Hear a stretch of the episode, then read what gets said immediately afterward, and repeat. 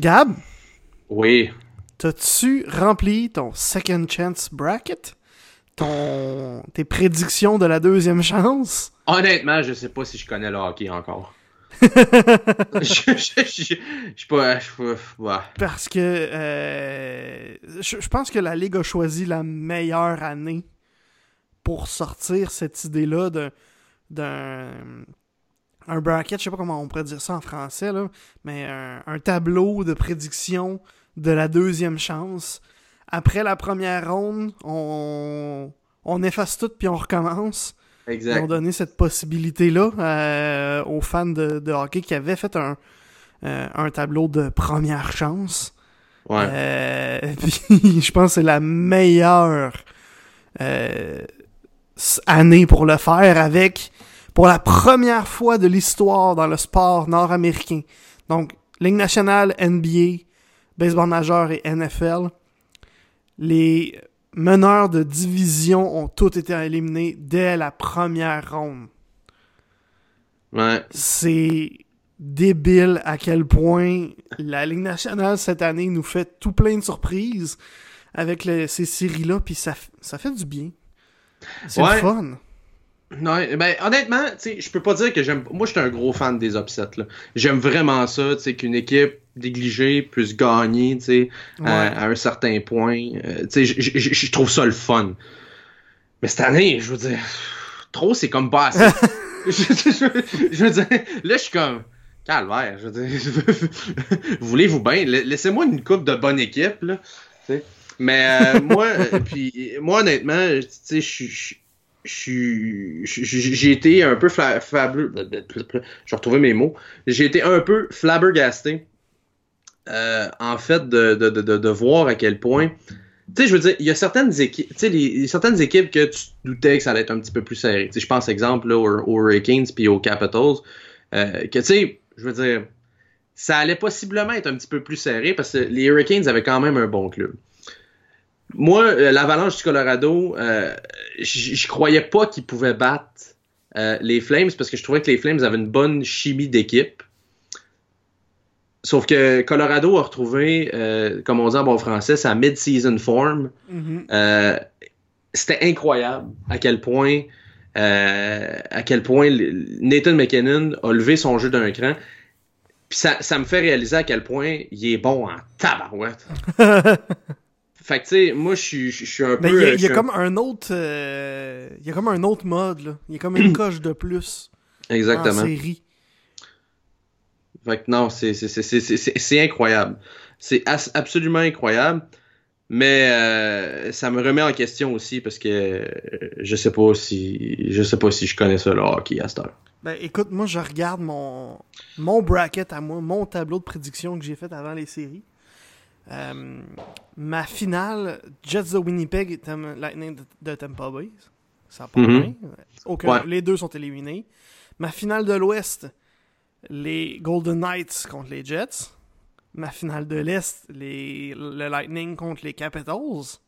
Mhm. Fait que toutes des équipes éliminées encore. Ouais. Euh, et en deuxième ronde, j'ai une seule équipe que j'ai bien prédit qu'elle allait gagner, c'est les Bruins de Boston.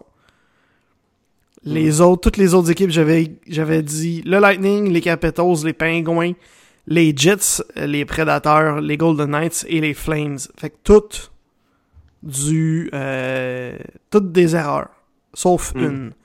Mm. Ça a super bien été. Euh, écoute, euh, je, je pense que j'ai pas eu le. Je voulais l'essayer le, le, le Second Chance Bracket, mais j'ai pas eu le temps parce que j'étais un peu pris par surprise. J'ai été mélangé entre les horaires de la NBA puis ceux de la, de la Ligue nationale. Fait que le jour où je pensais que c'était les derniers matchs, euh, les derniers matchs numéro 7 de la, de la, de la première ronde de hockey, ben euh, c'était les premiers matchs de la, pro- de la deuxième ronde. Je pensais qu'il restait un match encore euh, de- dans l'Ouest, puis finalement pas J'avais oublié que c'était tout fini. Fait que ça, Des choses qui arrivent. Oui, ça a super bien été, vraiment, là, de, de A à Z Mhm. pour, de ce côté-là. Euh, Exact. Mais, mais, mais au-delà de toutes les équipes championnes, si on parle justement des.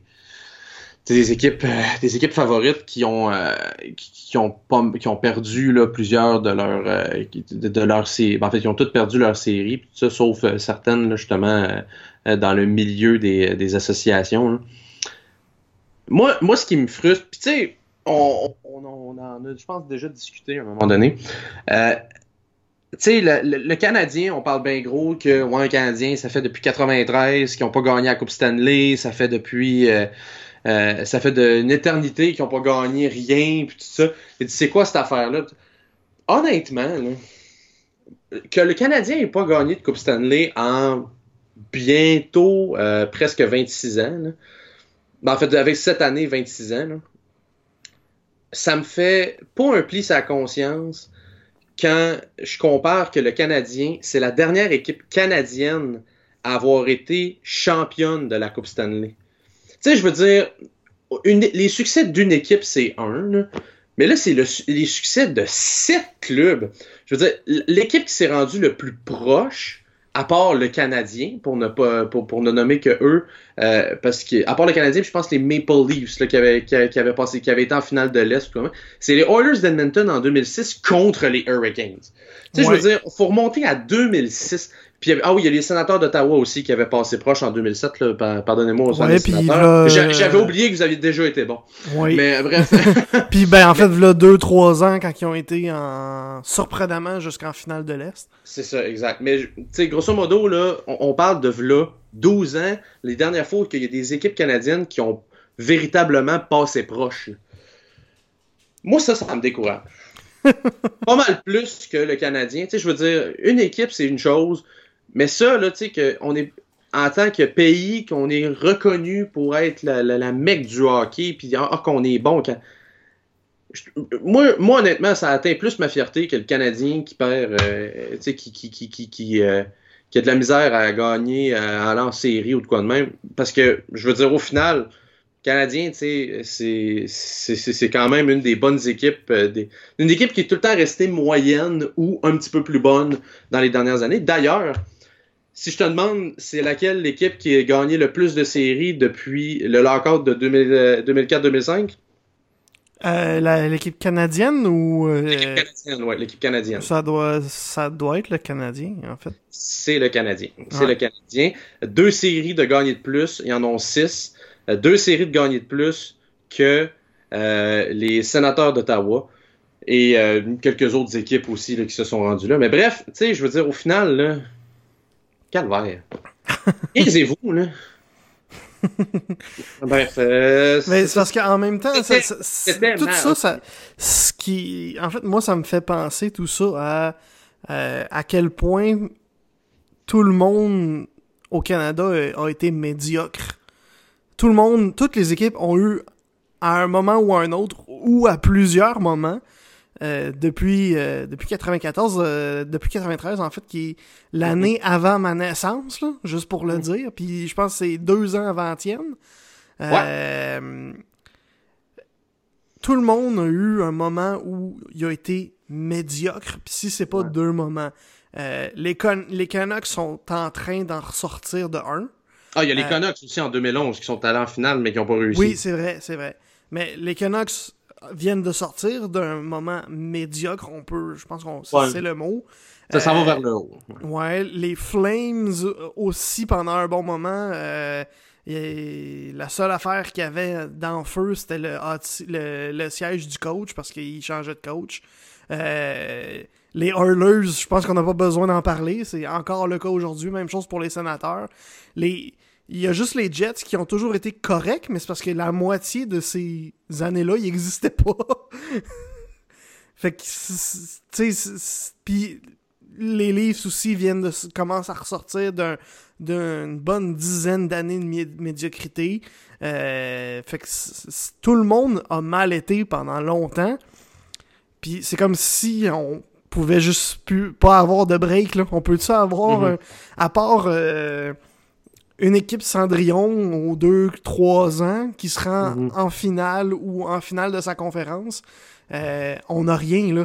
ça me fait ça, ça me rappelle une discussion sur Twitter que j'ai vue euh, entre euh, Steve Dangle, pour ne pas le nommer, le, mm-hmm. YouTuber et analyste à Sportsnet, et le compte Twitter Bunk Smollett, qui est un fan des sénateurs d'Ottawa assez connu sur mm-hmm. le, monde de Twitter.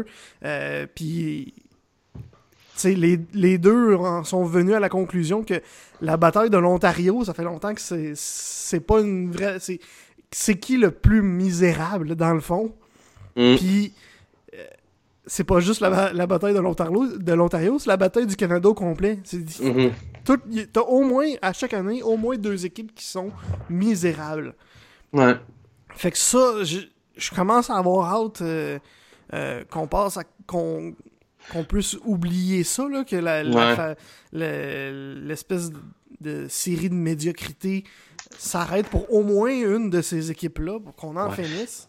Puis je vais renchérir aussi, si ça te dérange pas, mon cher. Oui. On parle bien gros des Maple Leafs, là, que c'est de, c'est de shit, là, ça. Mais à ce que je sache, là, là j'avais, hmm, laisse-moi calculer, 9 ans la dernière fois qu'ils ont gagné une, série dans, dans des finales de la Coupe Stanley. Ed Belfort jouait encore. Il était encore probablement sa boisson, parce que Ed Belfort a eu des problèmes de consommation. Leur capitaine, euh, c'était Matt Sundin. Non seulement c'était leur capitaine, mais c'était une vedette de la Ligue à l'époque, là. Ben oui, je veux dire... tu sais, come on, man! Ouais, euh, Ty Domi était une vedette de la Ligue aussi. Pas à cause de ses points T, mais à cause de ses points G, parce que c'était comme ça que le hockey se jouait dans ce temps-là. Ouais. Euh, probablement, que probablement que Max était dans le vestiaire aussi après la dernière victoire pour célébrer avec son père qui s'est probablement ouais, c'est ça. Il était le flot de la gang. Il, y avait Max Domi pas loin, mais c'est parce qu'il, mm. c'est pas parce qu'il était joueur, c'est parce qu'il était le flot d'un des d'un des joueurs. Ça fait effectivement très longtemps. Euh, d'ailleurs, euh, je pense, je suis pas mal certain que toute leur participation aux séries depuis ce temps-là euh, ça s'est fini en 7 matchs contre les Bruins de Boston à Boston. En effet. C'est effectivement le cas. Hein? Écoute, toutes les fois. Euh, à te donner à quel point ça fait longtemps, la dernière. Euh, on n'a même pas d'image en HD de la dernière victoire en série des, des, Maple Leafs. Ouais, ça, ça fait mal. Hey, gang, wake up! Wake up! Mais, cette année, par contre, là, et puis écoute, on je, voulais en parler rapidement des, des livres tantôt, mais on, va en parler tout de suite. Euh, cette année, là, ils ont fait quand même un très gros bond. Là. On est mm. passé d'une équipe euh, qui avait des attentes moyennes à des très, très, très, très hautes attentes. Ah avec l'arrivée, entre autres, de John Tavares, euh, l'émergence aussi des jeunes, Austin Matthews, Mitch Marner. Et évidemment, Mike Babcock derrière le banc, ça aide beaucoup. Anderson avait des. Euh, ça faisait quelques années là, déjà qui était quand même vraiment pas pire. Fait que la barre était très haute cette année. Puis peut-être qu'au classement général final, c'est pas exactement ce que les fans s'attendaient, mais il était quand même en pas si mauvaise posture pour le début des séries. Euh, affronter les Bruins, c'est sûr il aurait préféré avoir l'avantage de la glace, mais euh, il était pas en si mauvaise posture. Les Bruins, c'était pas mal une équipe qui aurait été capable de battre. La preuve, c'est que ça s'est fini en 7.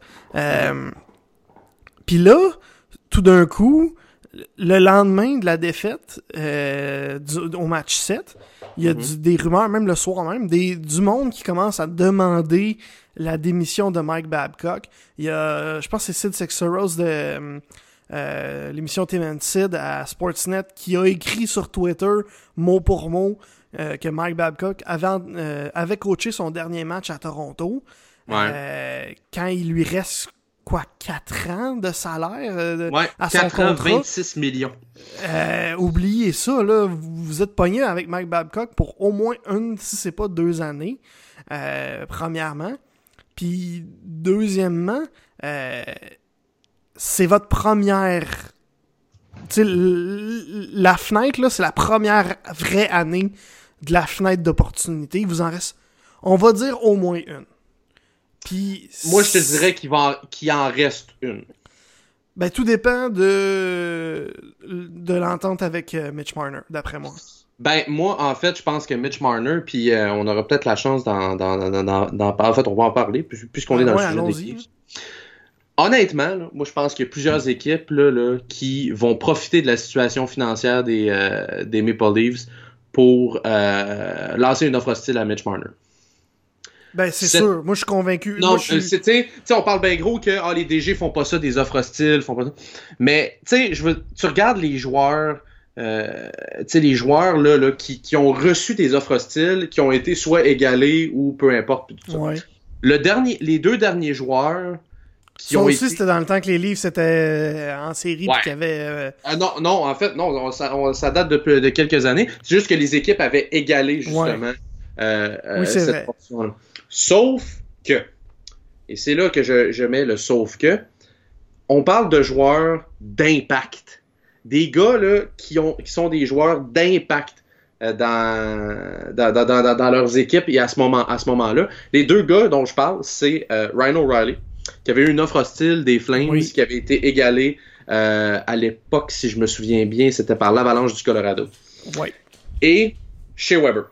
Chez, Oui. Weber, son- chez Weber, on l'oublie, mais son contrat qu'il a présentement, c'est une offre hostile des Flyers de Philadelphie Effectivement. qui, qui avait, qui avait été envoyée, que Nashville a, a égalé, mais c'était parti Mais de y a- Ryan Suter. Il y a un bémol à, à tout ce débat-là qu'on oublie souvent, c'est que les seules offres hostiles dont on entend parler, c'est les offres qui ont été acceptées par le joueur.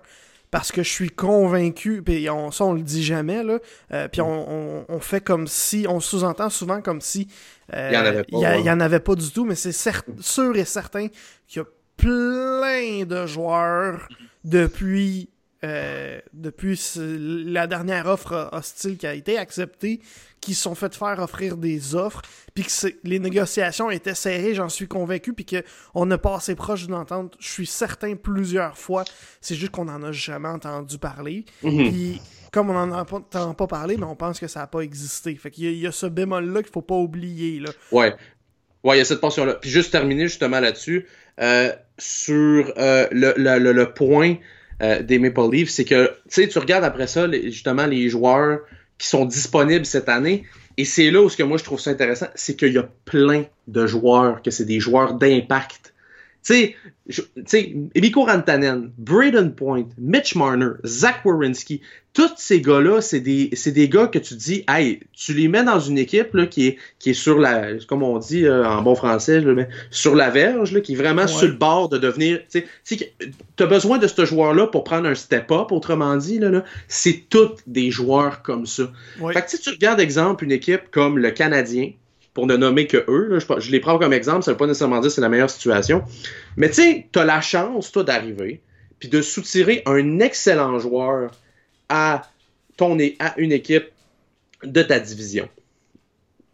Tu as les choix repêchage qui peuvent venir avec.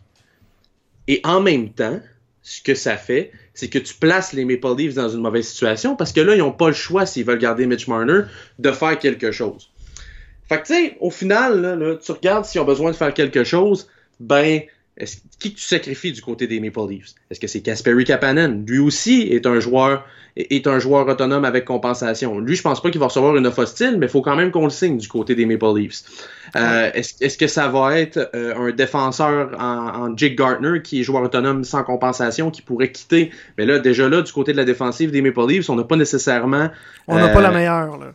C'est ça, on n'a pas la... il y a- un autre qui avait une semi euh, importance dans l'équipe, dans le sens où il jouait de temps en temps, mais je pense pas qu'il a joué toute l'année. C'est Igor, Igor Ojiganov qui s'en va sûrement. euh, Ouais. euh, lui, c'est probablement fini l'expérience en Amérique du Nord, puis il va s'en Ouais, aller en, Russie. Fait que c'est Mhm. un autre gros morceau, euh, pas un gros morceau, mais un autre morceau. Euh, Mhm. un- c'est un chandail à remplir, veut, veut pas. là. Déjà Mhm. que t'as Gardiner qui, lui, était quand même un gros morceau depuis un bon bout de temps. euh, Déjà, fait effectivement, mais la, la seule point où je suis en désaccord avec toi sur c'est sur la fenêtre de- d'opportunité des Leafs, c'est que moi je pense que c'est plus qu'un an parce que si- si évidemment c'est avec un bémol si euh, Mitch Marner resigne avec les Leafs.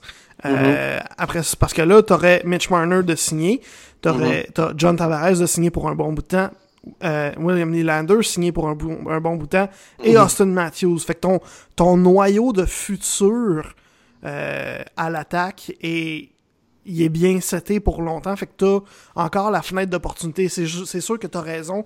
Euh, ça manque de profondeur. Euh, ça manque de gras autour de l'os. Euh, ouais. Tu sais, ce qu'il faut dire, excuse-moi de t'interrompre, mais ce qu'il faut dire, c'est que au-delà, au-delà des, des, joueurs assignés, les problèmes sont beaucoup plus grands à euh, du côté euh, du côté des livres parce que on n'a pas de défenseur droitier pour l'année prochaine, tu un, un vrai bon défenseur droitier digne de ce nom. C'est un gars pour jouer avec Morgan Riley. On parle bien gros de chez Weber qui a pas de défenseur gaucher pour qui, avec qui jouer là. Mais à Toronto là, je veux dire, euh, ils ont eu beaucoup de misère justement à trouver quelqu'un pour pour jouer avec Morgan Riley qui est un qui est une, une, en fait, si c'est pas déjà fait là, une superstar dans, dans, dans cette ligue là, moi je pense que c'est un des meilleurs défenseurs de la Ligue nationale. D'ailleurs, parenthèse aussi encore là-dessus. Euh, qui n'ait pas été nommé pour le trophée Norris. Ah, c'est quasiment une insulte. C'est une aberration. C'est une aberration, c'est complètement stupide. Effectivement. Euh, mais tu cherchais qui pourrait, pouvait être euh, sacrifié du côté des Leafs parce que visiblement va presque assurément devoir en sacrifier un cet été. moi, je pense que ça va être Nazem Kadri. Avec la suspension qu'il y a eu mm-hmm. pendant les séries, avec le geste qu'il a posé, puis c'était pas la première fois, c'est arrivé pas plus tard que l'année ah passée, en série aussi. Euh, moi, ça m'étonnerait pas qu'il soit sacrifié. Euh, puis pour, ben, ben, pour l'humain derrière le pour l'humain qui est l'humain qui a en dessous du chandail puis en dessous du stock d'hockey euh, je trouverais ça triste parce que il l'a lui-même avoué pendant les rencontres à, à de vidage de casier, là, si on veut, euh, mhm. qu'il y avait possiblement besoin d'aide professionnelle, personnelle. Fait que mhm. là, pour, pour l'humain, ça m'inquiéterait un petit peu de, le voir partir en déroute comme ça, de se faire échanger, de se faire sacrifier.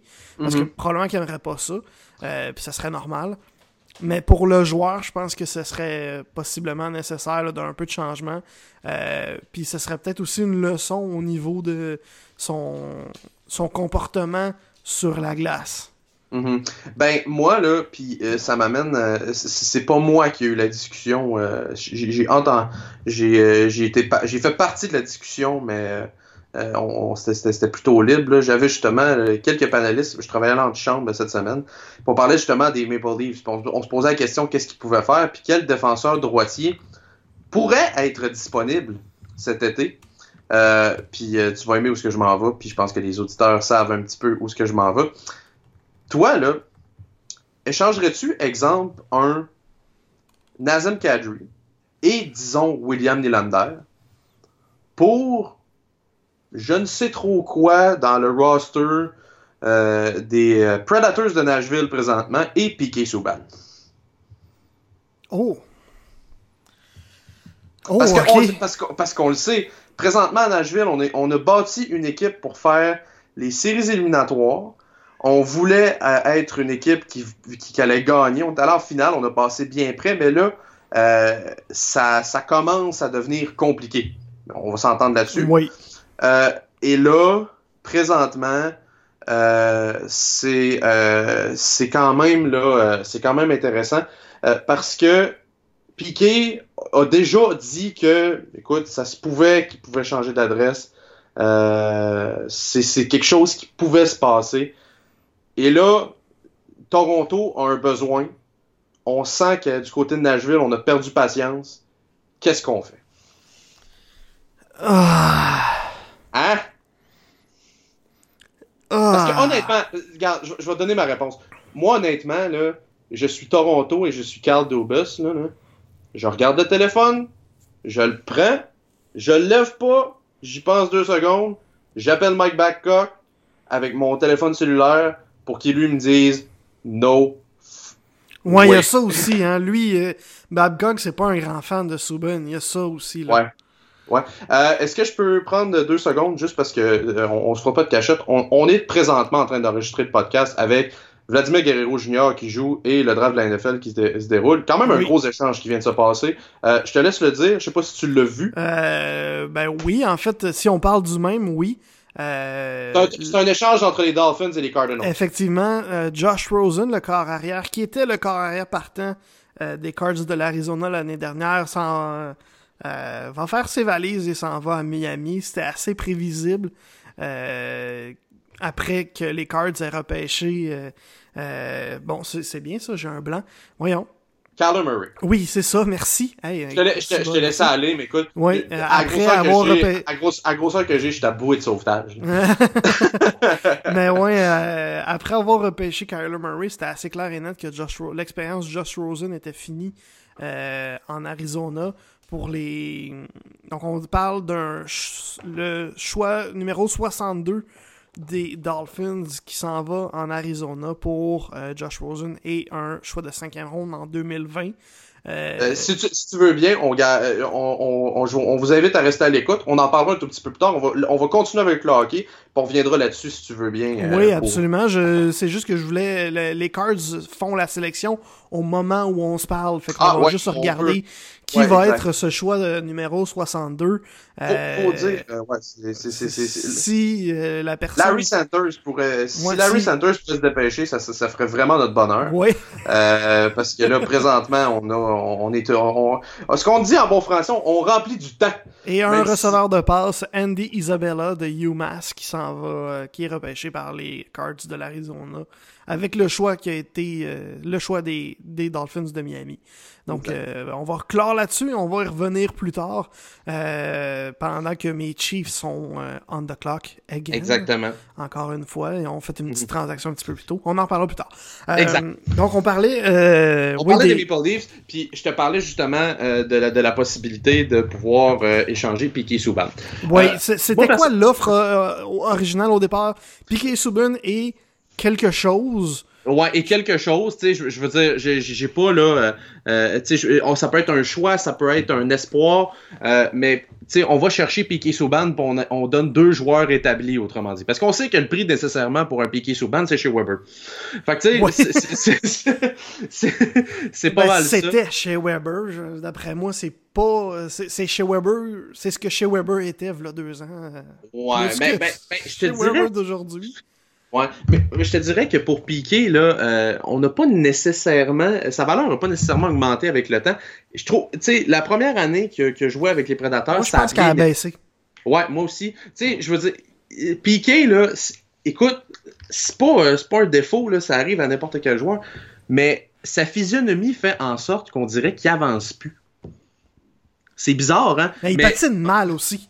C'est ça. Mais il y, a, il y a ce truc-là aussi là, avec Suman, mais ça, c'est depuis, depuis toujours. Il a tout le temps eu l'air d'être vraiment plus lent qu'il ne l'était à cause de la façon dont il patine. Alors qu'il, quand il est arrivé dans le national, il patinait quand même assez vite. Mm-hmm. Puis euh, il a commencé à ralentir, effectivement, de plus en plus, là, surtout depuis son arrivée avec les, les, les prédateurs, effectivement. Mm-hmm. euh, sa valeur a beaucoup baissé. Mais là, du côté des livres, si t'avais dit qui qui prend. Qui Nazem Kadri et William Nylander. On parle grosso modo là, de, aux alentours de 11-12 euh, millions de dollars. Euh, en termes de masse salariale. Euh, Piqué en gagne 9.5, bien évidemment. Et euh, moi, ce que je trouve, moi, honnêtement, tu sais, je veux dire, pas que j'aime pas l'idée d'aller chercher un défenseur droitier du côté des Maple Leafs. Au contraire, je pense que c'est de, un de leurs gros besoins. Mais à un moment donné, tu sais, je pense que ça je pense que les, les, derniers événements puis encore les rumeurs de transactions qui reviennent euh, du côté euh, du côté de Piquet Souban à Nashville prouvent probablement que c'était peut-être un problème. je veux dire, je, suis pas là, là puis, là, on va me jouer, on va me jouer toutes les cartes là que ah, c'est le gars, qui met la musique forte dans le vestiaire. Mais tu sais, c'est un peu là comme euh, si je peux prendre un exemple, un peu comme un collègue de travail au bureau là, qui parle tout le temps de ce qu'il fait à l'extérieur du, du, du, travail.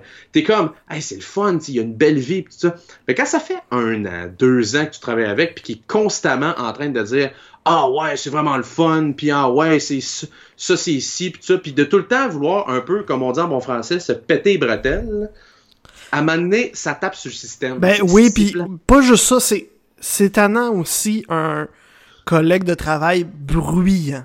C'est ça. Il y a, y a, ça aussi, puis il y a un, autre point aussi de, de ça, c'est que Piquet Subban a l'attitude qu'un joueur devrait avoir dans la NBA ou dans la NFL. Tu sais, un euh, qui a beaucoup de charisme, qui parle beaucoup, euh, qui a beaucoup de personnes, qui montre beaucoup sa personnalité, qui a pas peur de la montrer. Euh, mais il est pas dans le bon sport pour ça. Parce que dans au hockey, c'est plate, là, parce que ça, c'est quelque chose que j'aime vraiment pas du hockey. C'est faut pas voir trop ta personnalité, faut pas trop que tu Mhm. fasses de vagues, faut pas... Tu sais, il y a ça aussi, là. Faut pas Mhm. que tu brasses trop. Euh, faut pas que tu fasses des célébrations trop intenses, parce que sinon Don Cherry va te traiter de bunch of jerks. Euh, tu sais, il- alors... euh, non, c'est... Il y, a, il y a ce problème-là aussi, là, tu sais, qu'il- il y a pas la personnalité pour son sport. Ouais, ça, ça, ça, je suis il est un collègue bruyant, fait que c'est sûr que ça dérange, euh, peu importe dans quel vestiaire il est. Euh, Ça aiderait s'il était meilleur qu'il ne l'est en ce moment. Il y a eu, ça a été cette année particulièrement, je pense, que ça a été un petit peu plus difficile que les dernières années. Euh, fait Ben, que- juste, juste pour te relancer, euh, alors que je vais confirmer mon dire, euh, écoute, tu sais, Piqué, on parle du fait qu'il a ralenti. là. Sais, moi, là, c'est sûr que c'est la comparaison depuis là, la nuit des temps, là, quand justement qu'on a échangé Piqué Souban pour chez Weber. Puis, euh, j'ai vu la statistique euh, il n'y a pas si longtemps, parce que Piqué a été blessé aussi cette année. Tu sais, Pli- Piqué a manqué plusieurs matchs. En fait, là, si je regarde tout ça, il en a manqué là, euh, 19 cette année, euh, cette année avec, euh, avec les Prédateurs. Cette année, Piqué, 9 buts, 22 passes, 31 points. Sa saison d'avant, il avait joué les 82 matchs, 60 points, ce qui est relativement bon, ce qui est, ce qui est même Oui. excellent. Et là, je regarde chez Weber. Chez Weber qui a été blessé pour la majeure partie de la saison l'année passée. Euh, lui, Piqué, autrement dit, dans la première année, avait joué un, euh, Piquet avait joué un peu moins de matchs, puis il avait eu à peu près le même nombre de points, c'est-à-dire 42 pour chez Weber euh, en 78 et Piquet en 66 matchs avait joué 40 points. Euh, avait eu 40 points, pardon. L'année passée, chez Weber était blessé, tout ça. mais cette année, chez Weber a joué euh, 5 matchs de moins que Piquet Souban. Malgré tout, il y a 2 points de plus. 14 buts, 19 passes pour 33 points pour chez Weber. Oui, je suis d'accord. Le facteur, le facteur, euh, euh, le facteur âge rentre en ligne de compte. Chez Weber va avoir 34 ans, Piquet va en avoir 30. Mais Pi- chez Weber là, euh, est encore efficace présentement, alors que Piquet Sauban, je m'excuse, mais éventuellement, avec la, s'il continue sa courbe qu'il a eu cette année, là, il ne le sera plus d'ici un an ou deux. Oui, mais euh, mon problème, moi, parce que euh, je suis d'accord avec tout ça, là, euh, puis je suis content qu'au final, effectivement, le Canadien, c'est lui le gagnant dans cette transaction-là. Mais à l'époque, puis c'est un petit peu euh, un débat qu'on peut qu'on pourrait avoir dans la NFL en ce moment avec le repêchage, c'est qu'à Mhm. l'époque, avec ce qu'on savait des deux joueurs et de tout ce qu'il y avait autour de ça, le Mhm. Canadien aurait pu avoir beaucoup plus, même des, euh, des, des prédateurs eux-mêmes. Mhm. Je suis, j'en suis convaincu, puis je suis loin d'être le seul qui, qui en est convaincu de ça. Euh, Mhm. Fait que, tu sais, puis c'est quelque, comme je dis, c'est quelque chose qu'on peut entendre aussi souvent au repêchage. Mhm. euh, ah, ils pourraient, euh, on le sait pas là, ils ont repêché tel joueur, on, on, on, on pense qu'il va être un flop. Là, on a entendu ça beaucoup en fait hier avec les Giants et Ouais. leur choix de Daniel Jones. C'était soit euh, soit ben c'est un ça va être un voir qu'ils ont repêché ce gars-là en- au sixième rang ça va être un flop Euh, ils vont le chercher ben trop tôt puis Mhm. sinon ben c'est ben on le sait pas s'ils l'ont repêché sixième c'est, c'est doit- ça doit être parce qu'ils pensent qu'il va bien finir Mhm. Euh, puis euh, en vrai ben on- personne sait vraiment c'est quoi mais c'est parce que oui c'est vrai que personne sait mais on, on- personne sait comment le futur va se développer, mais on, Ouais. on a des informations sur c'est quoi en ce moment, c'est quoi le présent. Puis faut se baser principalement sur ça, parce que si tu essaies de te baser sur l'avenir, alors qu'on sait pas c'est quoi qui va se passer dans l'avenir, euh, ça, tu peux pas faire une bo- un, un bon choix là. Tu sais, fait que oui c'est vrai que maintenant que plusieurs années se sont passées depuis la fin de la, la, la transaction Subban. Euh, Puis oui, le Canadien en est ressorti gagnant finalement, mais euh, dès le départ, on aurait pu avoir plus du côté du Canadien. Il y a ça aussi. Là. Mhm. C'est pour ça, je pense que la frustration de la transaction de Piquet Subban, non seulement c'est de voir un joueur qui était autant adoré du public partir, mais c'est Mhm. euh, de le voir partir pour beaucoup moins que ce qu'on croyait qu'on pouvait avoir. Mhm. Non, ça, je suis, je suis entièrement d'accord avec toi. Mais tu sais, je suis pas prêt. Tu sais, en plus, tu sais, on parle de chez Weber, pis tout ça, pis, mais tu sais, c'est ça. C'est que, tu sais, au final, dans la transaction, tu obtiens un peu, tu sais ce que tu obtiens, en ayant chez, en ayant chez Weber. Puis il y a un aspect, puis écoute ça, c'est tellement cliché, mais c'est vrai quand même.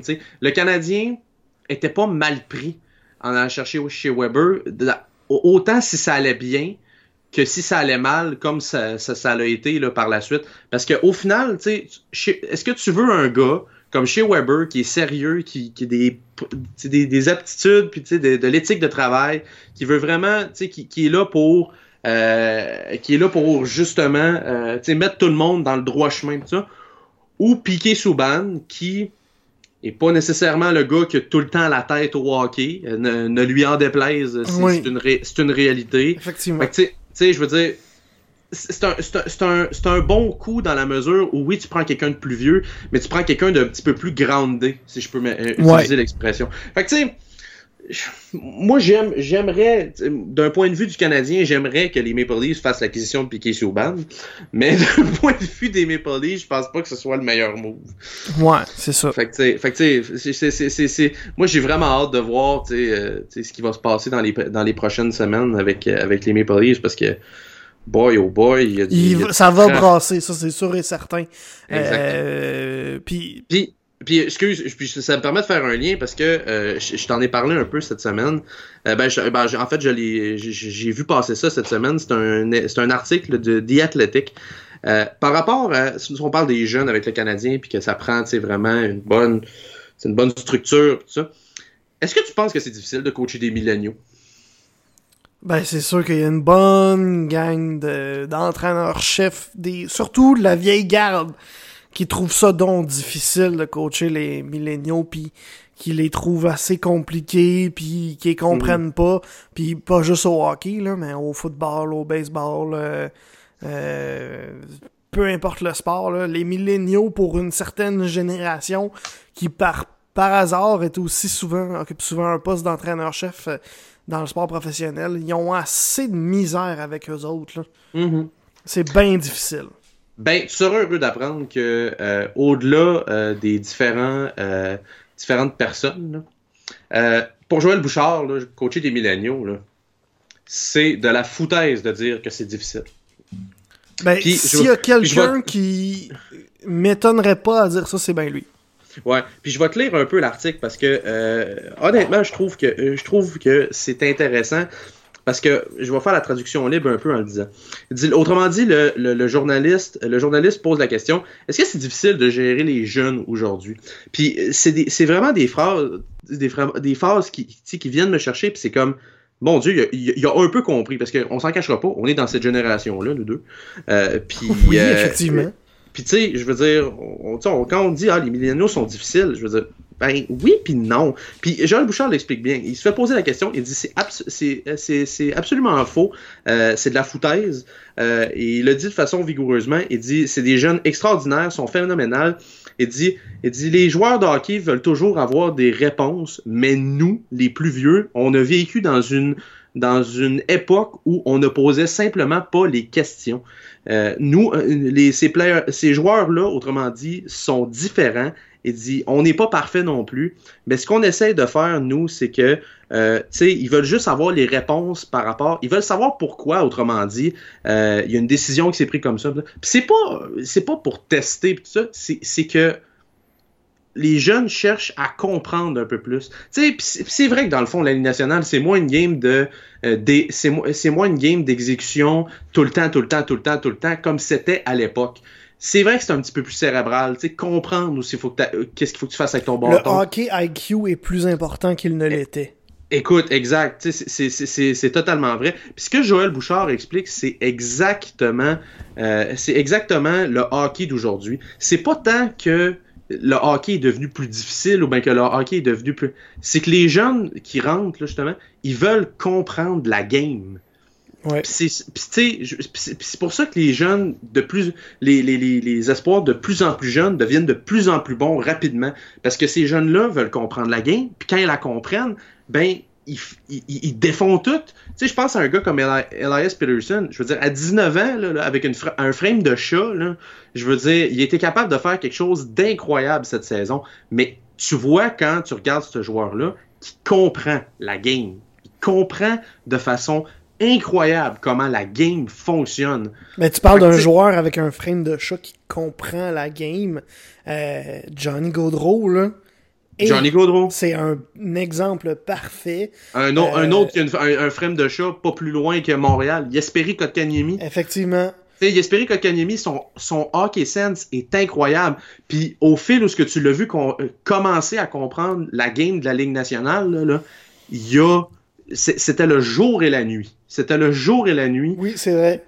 Fait que, tu sais, c'est- moi, ça me, ça me fascine, justement, de voir que, tu sais, les gens trouvent que les jeunes, sont, sont, sont, sont, sont plus difficiles ou bien que euh, sont durs à coacher, d'une certaine manière.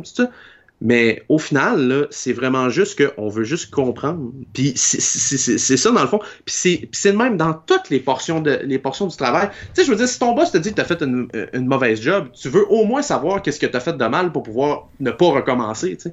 Tu comprends ce que je veux dire? Oui. Fait que, tu sais, là-dessus, là, moi, j'ai adoré ça. Puis ça me rassure aussi parce qu'on a souvent parlé du développement du Canadien. Et guess what? C'est justement le gars qui s'en occupe du développement du Canadien qui dit ça, qui dit non, c'est pas vrai, là, regarde, c'est des gens exceptionnels. C'est juste qu'ils veulent comprendre la game. Mais sais-tu quoi, moi, euh, c'est- très bon ce que Joël Bouchard a dit, dans le sens où on- nous, on, nous, dans notre temps, on posait pas les questions, puis eux autres veulent, ils les posent, ils veulent savoir, ils ont besoin de le savoir. Euh, Tu sais, la fameuse génération qui euh, aime pas ça, que les jeunes euh, euh, trouvent ça donc bien difficile, euh, coacher des milléniaux, euh, parce que on se le cachera pas, là, c'est une génération en particulier, là, c'est euh, du 50 ans et plus, mettons, là, on va y aller avec pour ça. Euh, souvent, puis j'ai l'impression qu'il y a beaucoup de ces, euh, ces personnes-là euh, qui aiment pas ça se faire poser des questions parce qu'ils savent pas réellement la réponse. Ils seraient pas Mhm. capables de répondre. Mhm. On a, on a déjà vu ça par le passé. Là, ben, euh, fais ça, pourquoi? Ben parce que c'est de même. Mhm. Puis dans le hockey d'aujourd'hui, comme partout ailleurs, ça marche plus de même. C'est pas supposé marcher de même si euh, ça fonctionne d'une telle façon puis que personne comprend pourquoi, mais pourquoi on le fait de même d'abord. Mhm. C'est une façon de penser que les nous, les milléniaux, on a souvent. Euh, Puis euh, effectivement, là, euh, ça paraît que Joël Bouchard comprend pas mal mieux que d'autres personnes comment un cerveau de millénial fonctionne. Mhm. Et c'est très, très, très bon signe pour le futur du Canadien. Euh, mais comme je te disais au début, je suis pas surpris du tout que ce soit lui qui dise ça. Mhm. Euh, parce que j'aurais pas. Si tu m'avais dit euh, donner. euh, ben, en fait, si tu m'avais dit de donner un, un nom au hasard dans toutes les personnalités hockey qui occupent un, un- un poste de d'importance euh, moyenne dans une équipe de la Ligue nationale, il y a Mhm. des bonnes chances c'est lui que je t'aurais sorti parce que pour l'avoir vu travailler avec les, les joueurs de l'armada de Blainville-Beaubriand, euh, c'est assez impressionnant comment il, il, il sait comment communiquer avec Mhm. cette génération-là. Euh, puis il l'a prouvé, en fait, là, parce que quand il a été avec l'Armada, il n'a pas eu une mauvaise saison. Mhm. Il y a tout le temps, l'Armada a toujours été dans les meilleures équipes quand euh, il était là. Parce que même les saisons, on se ouais, cette année, ça va être moyen. euh, il trouvait une façon d'aller chercher chez son, ses joueurs euh, une, une énergie de plus, un, un quelque chose de plus qui faisait que il jouait beaucoup mieux. Mhm. Puis c'était souvent, on voyait souvent au fil des matchs que l'équipe s'améliorait, puis au fil des, euh, des défaites surtout. euh, Il y, a- il y avait un petit quelque chose là, qui, que Joël Bouchard avait que pas tous les autres coachs ont, euh, puis qu'il n'y avait pas non plus dans, dans la, la GMQ. Fait que je suis très content d'entendre ça de sa part. Ouais, puis pour, pour enchérir sur ton point, justement, que l'Armada, même dans des saisons que ça devait moins bien aller, ça a quand même bien été. Euh, on parle entre autres, là, euh, j'ai pas la saison exacte, l'année et tout ça qui, qui, me revient en tête. Mais je me souviens d'une année où euh, l'Armada était supposément en reconstruction, qu'on se disait qu'on était en reconstruction et que Samuel Montambeau avait été incroyable toute l'année. Euh, il avait été là, vraiment là, euh, tout feu, tout flamme. Oui, c'était l'année euh, après l'année que j'avais suivi l'équipe. Fait que c'est, ça. ça doit faire peut-être. Ben, en fait, je pense que c'était comme ben, la quatrième saison de l'organisation. Ouais, c'est ça. Ben, ça. Ça fait, là, ça fait un, oh, un, bon, peut-être un 4-5 ans là, facile. Ouais, ah, maximum, ouais. Ouais, c'est ça. Fait que, tu sais, moi, au final, je suis content, tu sais, parce qu'on parle souvent, des personnes en place, des, des gens qui peuvent venir. Puis là, tu sais, ça, ça confirme justement que, tu sais, les jeunes qui s'en viennent, là, vont être euh, bien traités. Puis, tu sais, ça se ressentait aussi dans le bilan du, euh, du Rocket quand, quand les, les, les, jeunes ont parlé justement de Joël Bouchard. Pas personne n'en a parlé négativement. Puis, tu sais, tu vois, Joël Bouchard, il peut être rough avec les gars, mais je veux dire, il est rough ce qu'on appelle en, bon en, anglais du tough love. Je veux dire, c'est qu'il va. Il, fait pas ça pour te faire ce qu'on en bon français chier. Il, fait, il fait juste ça pour. Regarde, je le sais. Si tu fais ça, là, tu vas step up. Je le sais que tu vas step up. J'ai dit. T'es pas le premier que je vois. Je le sais que si t'arrives puis que tu fais ça, tu vas. Ta game, elle va vraiment monter. Fait que tu sais, moi. c'est pas juste du tough love aussi, c'est de la, de la justice et de la justesse. Exact. C'est d'être. Euh, tu sais, quand tu agis, tu agis avec justice et justesse dans, et justesse dans le sens où euh, tu le fais. Tu, peu importe le cas, tu le ferais tout le temps s'il faut que ce soit fait. Fait que si, si c'est non, c'est non pour tout le monde dans toutes les dans toutes les possibilités dès qu'il y a euh, euh, une possibilité d'avoir un, un, point en particulier. Là, si c'est non, ça va tout le temps être non, peu importe c'est qui, peu importe la situation. Puis si c'est oui, ben ça va être oui, peu importe. Mm-hmm. Tu sais, puis il y, a ça aussi qui est très très très important chez euh, notre génération, les millennials, les millennials la justice et la justesse de là si tu dis quelque chose à quelqu'un, ben faut qu'à l'autre personne tu dises la même chose parce que sinon ça mm-hmm. marche pas. Mm-hmm. Tout à fait. On va enchaîner euh, un, petit peu sur un, tweet qui euh, on, passe là, vraiment d'un bout à l'autre parce que c'est les séries évidemment présentement dans la Ligue nationale. On en a parlé euh, dernièrement du format des séries. Mm-hmm. Puis Pierre Lebrun a envoyé sur Twitter une proposition que moi personnellement j'aimais très bien, mm-hmm. que d'autres ont détesté, entre autres Bob McKenzie, le mm-hmm. confrère de Pierre Lebrun chez TSN. donc je vais te proposer, je vais te sortir l'idée et tu me diras ensuite ce que tu en penses. En fait, l'idée de Pierre Lebrun, c'est euh, de laisser les équipes du euh, les équipes 1 à 6 se reposer quelques jours au début des séries éliminatoires et d'avoir mhm. euh, des séries numéro 7 contre numéro 10 et numéro 8 contre numéro 9 de chaque mhm. côté dans l'Est et dans l'Ouest s'affronter dans une série meilleure de 3. Donc un 2 de 3. Mm-hmm. Euh, qui prendrait maximum 4 jours en fait là parce que tu euh, ben lui il dit maximum 4 jours mais c'est peut-être un petit peu plus là de faire trois matchs avec euh, mm-hmm. la façon dont la Ligue nationale prépare ses, ses calendriers de séries souvent d'après moi ce serait plus 5 jours qu'est-ce que tu en penses? Honnêtement, je suis, euh, je suis plus du côté de Bob McKenzie que je peux être du côté de, Pierre Lebrun. Personnellement, le format des séries présentement me tape ses nerfs. Euh, je comprends que c'est pour créer des rivalités, mais j'aime pas ça. Ah, j'aime vraiment, j'aime vraiment pas ça. Euh, je trouve que, je trouve que ça, si tu as un peu comme la division du Canadien cette année, si tu as des équipes vraiment fortes, ben tu te fais euh, tu te fais là, avoir avec justement un, des Maple Leafs qui partent en première ronde alors que il aurait pu euh, aller un petit peu plus loin. Moi, par contre, je suis de la mentalité qu'il faut ramener euh, le 1 et le 8. Le, le, le, le, 1 à 8, le, le 2 à 7, ça. Oui. Moi, je suis, je suis de cette mentalité-là, mais pas nécessairement euh, en amenant justement du 2, euh, des 2-3 là, pour euh, les, les autres positions. Euh, je suis vraiment pas un fan. Je suis vraiment, vraiment pas un fan de cette idée-là. Euh, c'est sûr que je vais écouter tes arguments quand même, mais moi, je, moi, je, reviendrai à l'ancienne formule qui est le 1 à 8. Euh, même si c'est pas des rivalités, ça fait en sorte que justement, tu as des équipes qui peuvent, tu sais, qui poussent pareil, puis ça, puis t'as des équipes un petit peu avec un petit peu moins de points peuvent quand même faire les séries.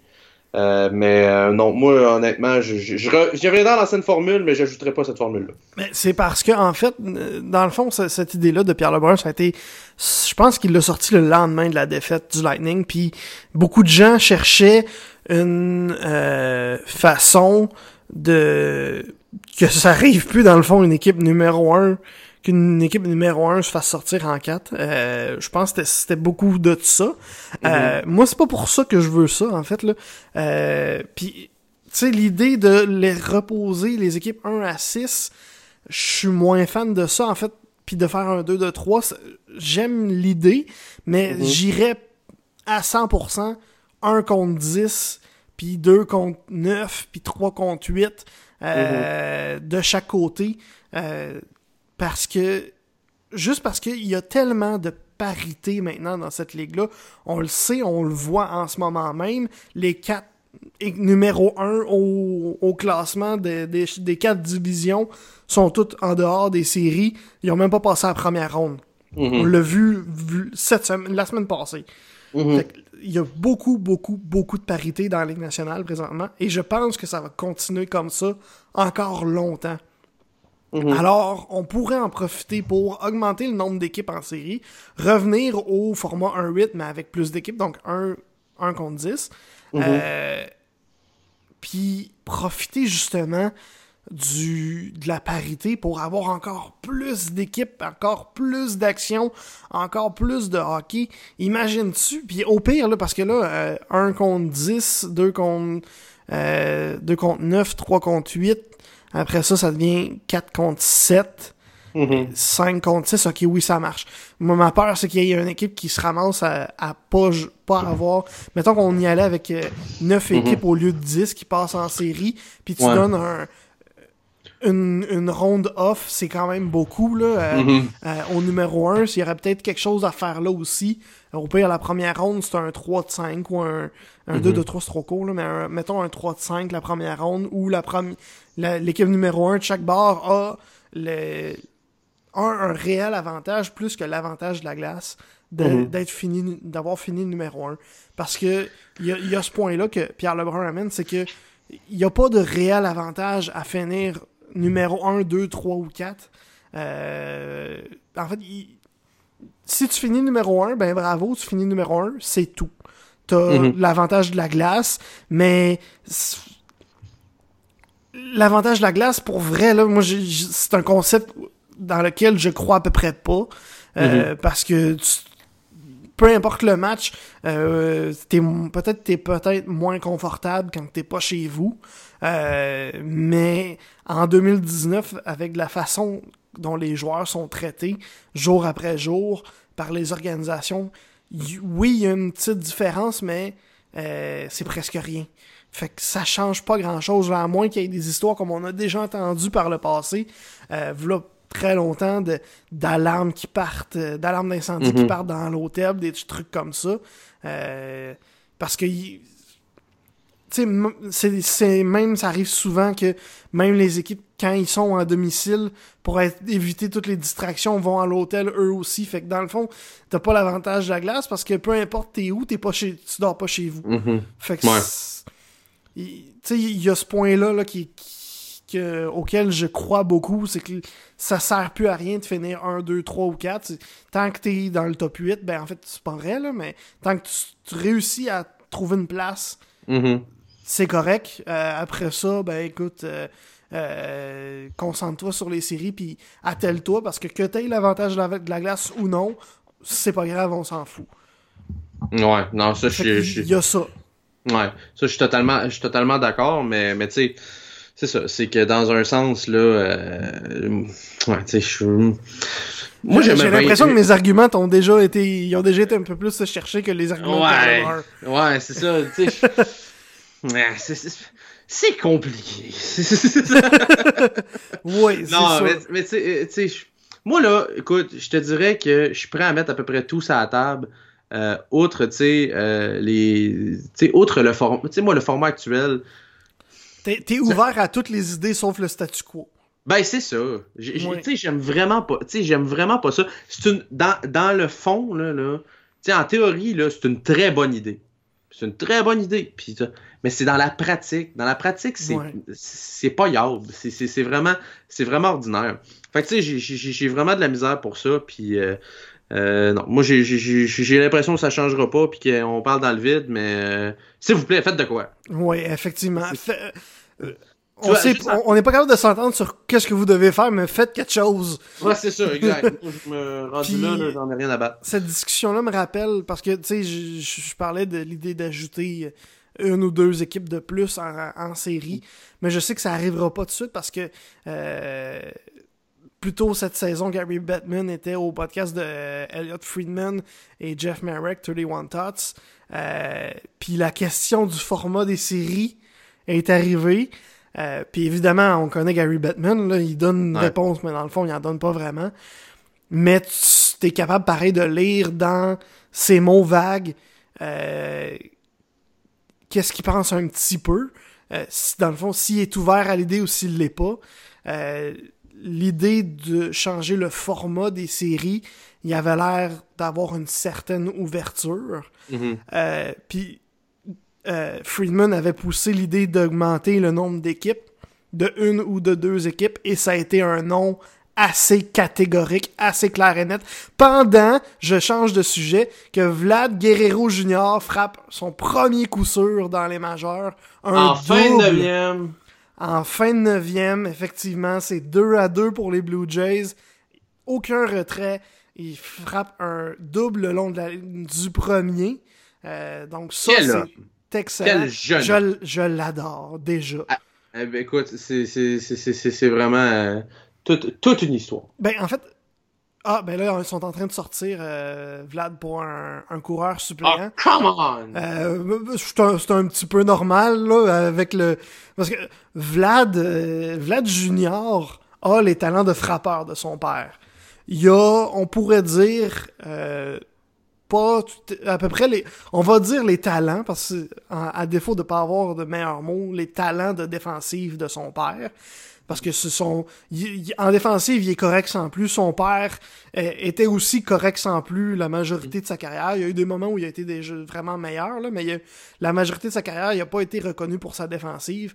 Mais le talent sur les buts pour courir de Vlad Junior est très très loin de ceux de Vlad Senior. Vlad Senior était excellent sur les buts et Vlad Junior, mettons qu'il n'y a pas le fit de l'emploi pour ça. là. Il n'y a pas le gabarit pour être euh, agile et euh, rapide sur les non, buts. il joue au troisième but, puis il y a une raison pour ça. là. Ouais, c'est ça. Puis, euh, j'a- j'avais blagué sur la page Facebook des, des podcasts euh, un petit peu plus tôt cette semaine, euh, ou je pense en fin de semaine passée, avec un, un- un circuit qui avait claqué dans les, dans les mineurs euh, en fin de semaine.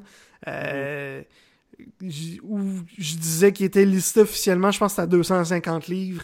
Puis euh, la balle l'avait frappé en dehors du, du stade, l'avait frappé jusque dans le stationnement. J'avais dit qu'il avait euh, utilisé ses 270 livres au complet. ouais. parce que, tu sais, il est listé à 250, mais on sait que c'est pas 250. Non, là, non, c'est il- plus que il- ça. Ils ont, ils, ont, ils ont enlevé un pied sa balance. là. Ouais, c'est ça. Ils ont compté deux. Ouais, c'est ça. Mais juste un pied, on va te peser comme ça.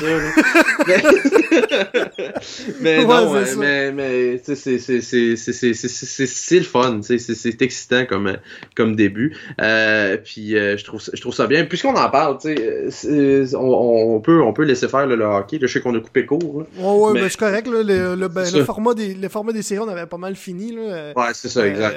Il y, a- juste un petit point que je veux qu'on rajoute après de hockey. Euh, mais Ouais, on, peut, on peut euh, continuer sur le baseball un petit peu. Là. Ben, en fait, on peut continuer sur le hockey, puis on reviendra justement sur Ok, Vladimir bon, Guerrero, parfait. euh, Euh, parce que dans le fond, la seule chose que je voulais ajouter là, par rapport à- aux séries éliminatoires, c'est une information que Chris Johnston de Sportsnet a sorti aujourd'hui. Uh-huh. Lui, de la façon qu'il l'a sorti, c'était dans le podcast, dans le Steve Dangle podcast, Mhm. qui est, je suis un grand fan de Steve Dangle, comme vous l'avez sûrement remarqué, là, j'en parle souvent. Mhm. Chris Johnson en, Johnston en parlait pas mal comme si c'était su et connu euh, par beaucoup de gens, euh, puis que ça avait été sorti. Mais la réaction des trois gars et la mienne, qui sont dans, Mhm. qui étaient avec lui dans, dans, dans l'épisode, euh, m'a fait dire que j'étais pas le seul à pas le savoir. Puis d'après moi, euh, c'était pas connu du tout. Euh, puis dans le fond, il a échappé, là, il pensait que c'était connu puis ça l'était pas. Euh, Semble-t-il, selon Johnston, que en fin de saison pour le Lightning de Mhm. Tampa Bay, euh, en fait, à l'avant-dernière semaine d'activité de la saison régulière, le Mhm. Lightning avait quatre jours euh, de congé entre deux matchs. Mhm. Et euh, les gars seraient partis, des gars ou les gars, on euh, j'ai pas exactement euh, euh, tu sais, la façon dont Johnston l'a dit, c'était pas exactement clair si c'était tous les joueurs de l'équipe ou seulement quelques-uns ou une- Mhm. un, pourcent, un certain pourcentage qui avaient été euh, à Miami et qui n'avaient viré une très belle grosse. Il, avait, Ouais. il était parti sa brosse quatre jours euh, à Miami, sur le bord de la plage, dans à l'hôtel, euh, qui avait profité de la belle vie avant euh, le dernier stretch de la saison, puis avant surtout les séries éliminatoires, peut-être faire sortir de la vapeur, de la pression un petit peu. Euh, Mhm. Le seul problème, c'est que par la suite, les, le Lightning a joué 9 matchs, ils en ont perdu 8. Ben, hein, ça, ça montre que peut-être c'était pas la meilleure idée du siècle. Mhm. Ben, tu sais, moi, je vais, je, vais, je vais être franc avec toi. Je... Ceci expliquerait beaucoup de choses. Mhm. Ça, c'est un. Mais, euh, mais tu sais, ce serait pas la première fois qu'on entend parler d'une d'une histoire de la sorte, là. euh, tu sais, pendant que. Pendant que c'est un circuit, euh, Ouais, pendant que Brandon Drury vient de walk-off, là, et que les Ouais. Blue Jays l'emportent. un beau circuit Là, gagnant, le tout, euh, donc un circuit de deux points euh, qui donne la victoire aux Blue Jays à domicile 4 à 2 face aux Ace d'Oakland. Euh, et euh, je pense que tu vas être d'accord avec moi.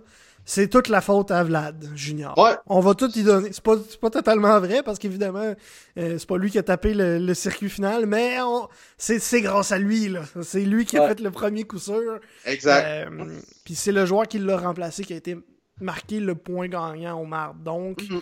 c'est grâce à Vlad Junior si les Blue Jays ont gagné ce soir. exact. Anybody, anybody but Vlad Junior, et c'est- c'est c'est que lui. Oui, c'est- oui, c'est- ça. Mais en fait, ça. serait l'inverse. Ce serait. Ouais, ouais, exact, ouais. euh, C'est- c'est- ce serait Vlad tout is monde- the only one. c'est- Ouais, c'est ça, exact. Il y a juste Vlad. Juste Oui. Vlad. Euh, ben là, on va. on- Je pense qu'on avait fait, fait le tour pas mal du Oh, point du Lightning. là. C'était juste... C'était assez clair et net euh, que. euh, Ils ont viré une brosse, puis ça s'est reviré contre eux. Ils ont été lendemain de veille pendant 9 matchs, puis Mhm. ça a mal fini. Exact. Euh, tu voulais, on voulait euh, réaborder le baseball euh, en. Ouais, ben moi, honnêtement, tu sais, je, je, on, on va en faire un petit, un petit aparté puisque puisqu'on Oui. vient d'en parler. Là. Tu sais, Vla- Vladimir Guerrero Jr., tu sais, il était temps qu'il joue son premier match d'un majeur. Ça- je veux dire, c'est le meilleur espoir du baseball majeur. C'est rare que. En fait, déjà l'année passée, était listé comme le meilleur espoir des majeurs. Puis cette année, ben, il est encore, il, il est encore, euh, il, il a joué toute la saison dans les mineurs, alors que beaucoup de gens le voyaient passer au moins une bonne partie de la saison dans les majeurs. mhm. Euh, beaucoup de gens en fait se demandaient comment ça se fait qu'il était encore des mineurs à la fin de la saison. Euh, Puis ils comprenaient pas pourquoi les les dirigeants du des Blue Jays le laissaient là. là.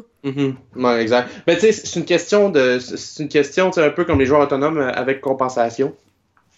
C'est une question de, de, de savoir. euh, euh, de savoir, des, des années de contrôle, autrement dit, avant qu'il puisse avoir son autonomie complète. Ouais, parce qu'au baseball c'est vraiment compliqué les. Ouais, non, ça, je suis- tout à fait d'accord avec toi.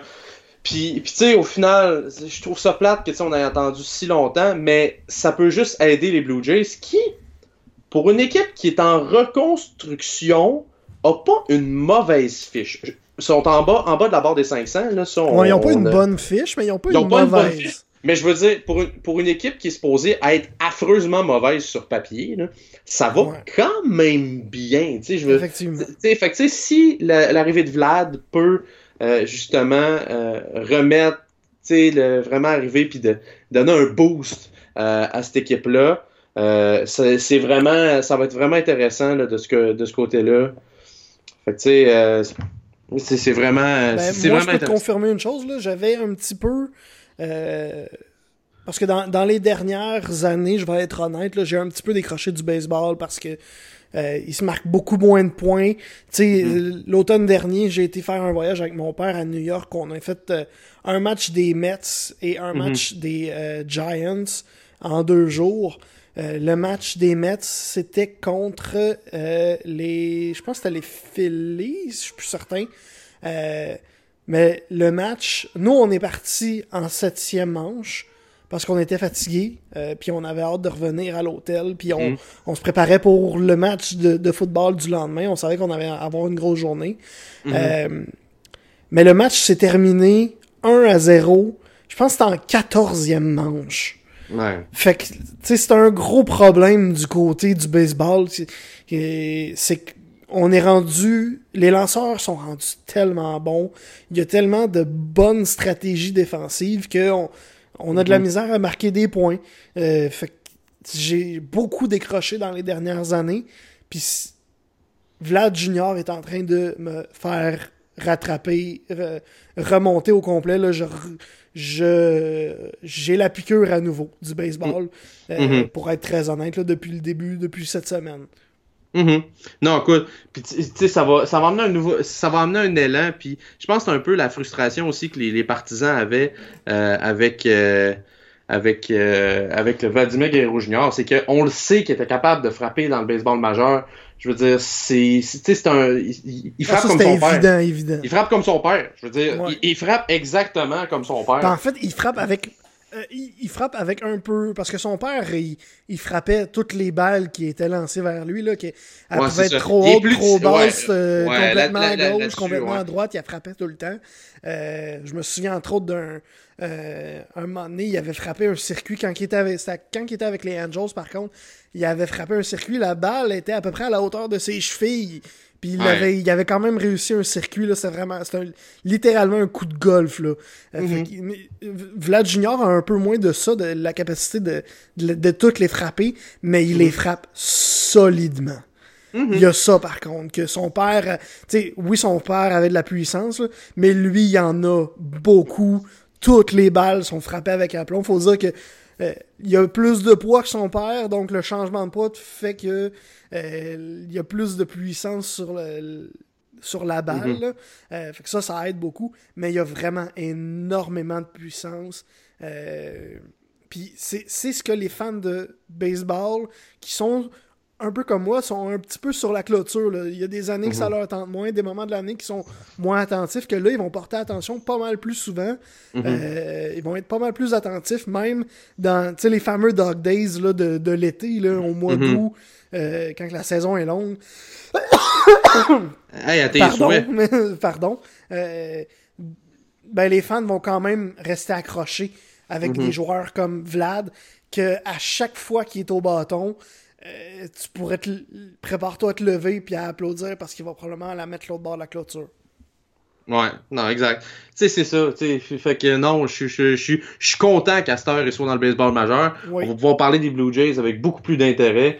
Puis, euh, puis non, c'est juste bon. C'est juste bon pour cette équipe-là. Surtout de savoir que tu sais, le, mais dans tous les espoirs qu'on sait qu'ils s'en viennent, là, le meilleur est rendu en haut. Puis tu sais, laissez-la apprendre de, de- de savoir comment ça marche le baseball majeur.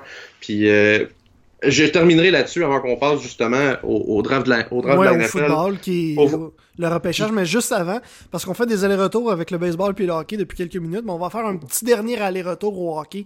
euh, parce que les Hurricanes de la Caroline viennent l'emporter 1 à 0 en prolongation sur un but de d'Eric Stahl, le premier match de la série face aux Islanders. Mhm. Euh, donc c'est simplement, simplement pour mentionner ça. Euh, Mm-hmm. Cette série-là, d'ailleurs, pique ma curiosité beaucoup parce que c'est la série que la Ligue nationale voulait pas voir en deuxième ronde.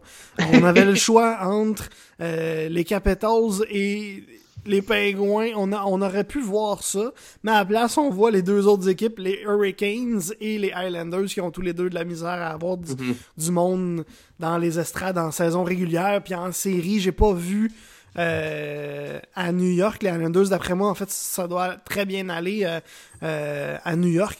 Mais en Caroline, malgré que l'équipe va si bien, puis qu'il y ait cette espèce d'aura de bunch of jerks Mhm. autour de l'équipe, euh, même en série, c'est difficile de vendre des billets. Fait que, Mhm. euh, il y a ça, là, que probablement que la Ligue nationale voulait pas voir ça, puis que nous autres, on était convaincus qu'on allait jamais voir ça de notre vie. ouais, exact. Ouais. Mais, mais non, tu sais, c'est- c'est- c'est- c'est- pour, pour, euh, pour cette série-là, je suis d'accord avec toi que c'est la dernière série que la LNH voulait avoir. Ah, vraiment, vraiment. Parce que, tu sais- parce que, c'est- on va dire, euh, c'est pas sexy, c'est aucunement sexy. Puis c'est un, tu sais, je pense que la LNH voudrait peut-être qu'un petit marché se rende en finale, euh, en finale de, de- d'association. Pas Euh, plus que ça, par contre. mais tu sais, je veux dire, pas plus que ça. Fait que au final, là, euh, c'est, c'est, c'est, écoute, C'est- ça va être, c'est, c'est une série un peu. On espère bien. peu- On espère bien fort que les Islanders vont gagner puis qu'ils vont perdre en finale de l'Est. Ouais, exact. C'est vraiment ça. C'est ça, exactement. Euh, fait que, Passons au football. euh, Ouais, ben c'est ça. Passons au football, euh, puisque puisqu'on va en parler. Euh, Il y a plusieurs, euh, entre autres, des. Ça se déroule encore ce soir, là, pendant qu'on se parle. Ouais, c'est les parle. rondes 2 et 3, si je me Ex- trompe pas ce soir. Ouais, 2 et 3, exactement. Numéro 1 était hier soir. Ouais, exact. Beaucoup de Et- surprises hier. Oui, Ouais. tu voulais dire quelque chose? Ouais, ben c'est ça. Ben, tu sais, nos équipes, euh, les, les Chiefs et euh, les, euh, et les Bears, euh, commençaient leur repêchage euh, ce- cette année dans, dans cette soirée-là. D'ailleurs, les Bears viennent tout juste de faire leur, leur, leur choix. Là. On, a, on, on a, on a trade up avec les Pats comme on l'avait fait l'année passée euh, pour aller chercher un porteur de ballon, chose qui est ce qu'on avait de besoin. Euh, David. Mon- David Montgomery qui On est du côté des. euh, Et, ouais, ouais, et puis, puis juste pour juste pour compléter, parce Oui. que justement quand la sélection est venue, je, je- je suis allé voir pour le fun et tout ça sur le, le site de la NFL, voir si- quelle était la comparaison de ce joueur-là avec un joueur de la NFL. Et tu seras heureux d'apprendre que la comparaison qu'on donne, c'est Kareem Hunt? Alors, ouais, euh, officiellement, il est plus. euh, il est-tu encore vraiment un joueur de la NFL officiellement? Oui, ben, mais non. il est sous contrat, ouais. Ouais. mais Mais il est plus dans ton équipe, mais c'est- quand même un choix que, euh, qui avait été de, de, de, de T, euh, de, de, Oui. de T Chiefs. Oui, on va juste espérer qu'il n'y ait pas une envie euh, aussi forte de faire le botteur. Hein? Ouais, ben, ben quoi qu'on avait, on en a besoin d'un aussi, hein. Il faut juste qu'il frappe les ballons. Hein? C'est juste ça. Exact, exact. Euh, Alors, juste non, avant de parler vraiment du repêchage, euh, comme on dit, qui, qui est ce soir, qui était hier et qui va se terminer demain, euh, au début de la semaine, les Raiders qui ont surpris tout le monde alors qu'on aurait n'aurait vraiment pas eu besoin de- d'être si surpris que ça. là. Euh, Techniquement, on peut dire ce qu'ils ont scrappé leur salle de recruteurs. C'est pas tout à fait vrai. Dans le fond, on a juste renvoyé tout le monde à la maison puis on leur a dit on se reverra l'année prochaine. Euh, à- donc c'est euh, Mike Mayock et John Gruden qui ont dit ça à leur équipe de recruteurs parce que on voulait préparer un grand coup entre guillemets. Euh, Puis on voulait pas que ça sorte dans les médias. Euh, selon ce que moi j'avais lu de plusieurs anciens euh, entraîneurs-chefs et directeurs généraux, c'est une pratique qui est beaucoup plus courante qu'on pourrait le croire. Mhm. il, y a entre autres, il y a entre autres l'analyste au NFL Network, euh, Daniel Jeremiah, qui, qui a dit que lui a vu ça là, souvent dans sa vie. il a travaillé pour ça. plusieurs équipes. Là. Puis parce que c'est- sais, les, les, les informations que les journalistes ont, ça vient souvent des recruteurs. Euh, Puis là, ben, on voulait pas que ça sorte dans les médias parce que du côté des Raiders, on a été chercher un joueur que personne voyait euh, sortir aussitôt que ça. Les Raiders avaient le choix de quatri- euh, le quatrième au total. Euh, puis ils ont été chercher, euh, j'ai un blanc sur le nom du joueur puis sa position, mais c'est un joueur qui qui aurait pas dû sortir dans le top Mhm. 10, ni même dans le top 20. Ouais, Euh, ben, donc- il, était, il était classé beaucoup plus loin. là c'est que- ça. Il était euh, classé, je pense qu'il était classé première ronde officiellement, mais il était Ouais. pas euh, il était pas dans le top 10 ni dans le top 20 là. Ouais, c'est ça. euh, oui, ils ont eu une petite surprise, euh, Mhm. puis ils voulaient être certains que personne de ne pas attirer l'attention sur ce joueur-là pour être certain qu'il qu'il puisse aller le chercher au- au, quatrième rang. Euh, Mhm. D'après moi, il n'y avait pas à s'inquiéter. Euh, je pense que les, au minimum, les deux premiers choix au total, qui ont été Kyler Murray et euh, Bosa, les deux, c'était pas mal écrit dans le ciel qu'elle allait être numéro un, numéro 2. Même Après- chose pour, pour euh, euh, Quen- euh, Quentin Williams qui. Ouais, de, qui était de- numéro 3, que lui aussi, c'était pas mal écrit dans le ciel que Mhm. s'il sortait pas 3, il sortait 4 ou 5. Euh, Mhm. Fait que je pense pas qu'il y avait à avoir peur du côté des Raiders, mais on a décidé, de le faire. Puis je pense que ça, ça a fait un tollé, entre guillemets, dans les médias, Mhm. principalement parce que euh, on n'en entend jamais parler quand que ça arrive habituellement. Puis parce que Mhm. c'est John Gruden, puis toutes les décisions qu'il a prises ou presque depuis son arrivée avec l'équipe ont fait Mhm. jaser, puis ont fait des remous. Fait que je pense que c'est surtout pour ça. Euh, Parce que, c'est- comme on disait, ça arrive régulièrement. Là, que, euh, parce que Mhm. de toute façon, à ce moment-ci de la de l'année, Mhm. les recruteurs servent plus à rien. Leur travail est fait depuis longtemps. Non, c'est ça. Souvent, souvent, ce qu'on va arriver, exemple, pour les recruteurs, euh, tu sais, on, on va demander, euh, on va leur demander que, qui, qui tu places, dans, dans ta section, qui tu tout. C'est qui les gars que tu veux absolument avoir, c'est qui les gars, c'est, c'est qui des, des can't miss, autrement dit, là. Ouais. Euh, fait que, tu sais, c'est- il y, a y plusieurs, euh, il y a plusieurs gars que c'est pour ça que, ils font des listes et tout ça. Mais autrement, tu sais, je veux dire, regarder les joueurs, les évaluer tant que ça, euh, C'est fait. on a, pas mal, on a pas mal une idée, on a assez d'informations pour pouvoir prendre une décision euh, on a fait le tour. le to- notre top 10 est créé, est préparé. Notre top 20 est préparé. Même Mhm. notre top 100 est pas mal quasiment coulé dans le béton. Fait que Uh-huh. souvent, ce qui l'utilité des recruteurs pendant le repêchage, ça va être surtout si jamais on hésite entre deux joueurs euh, dans les, les rondes de la troisième journée, là, donc 4 à Mhm. 7, euh, que là, on va peut-être demander euh, à un recruteur qui a vu les deux, lequel des deux il préfère.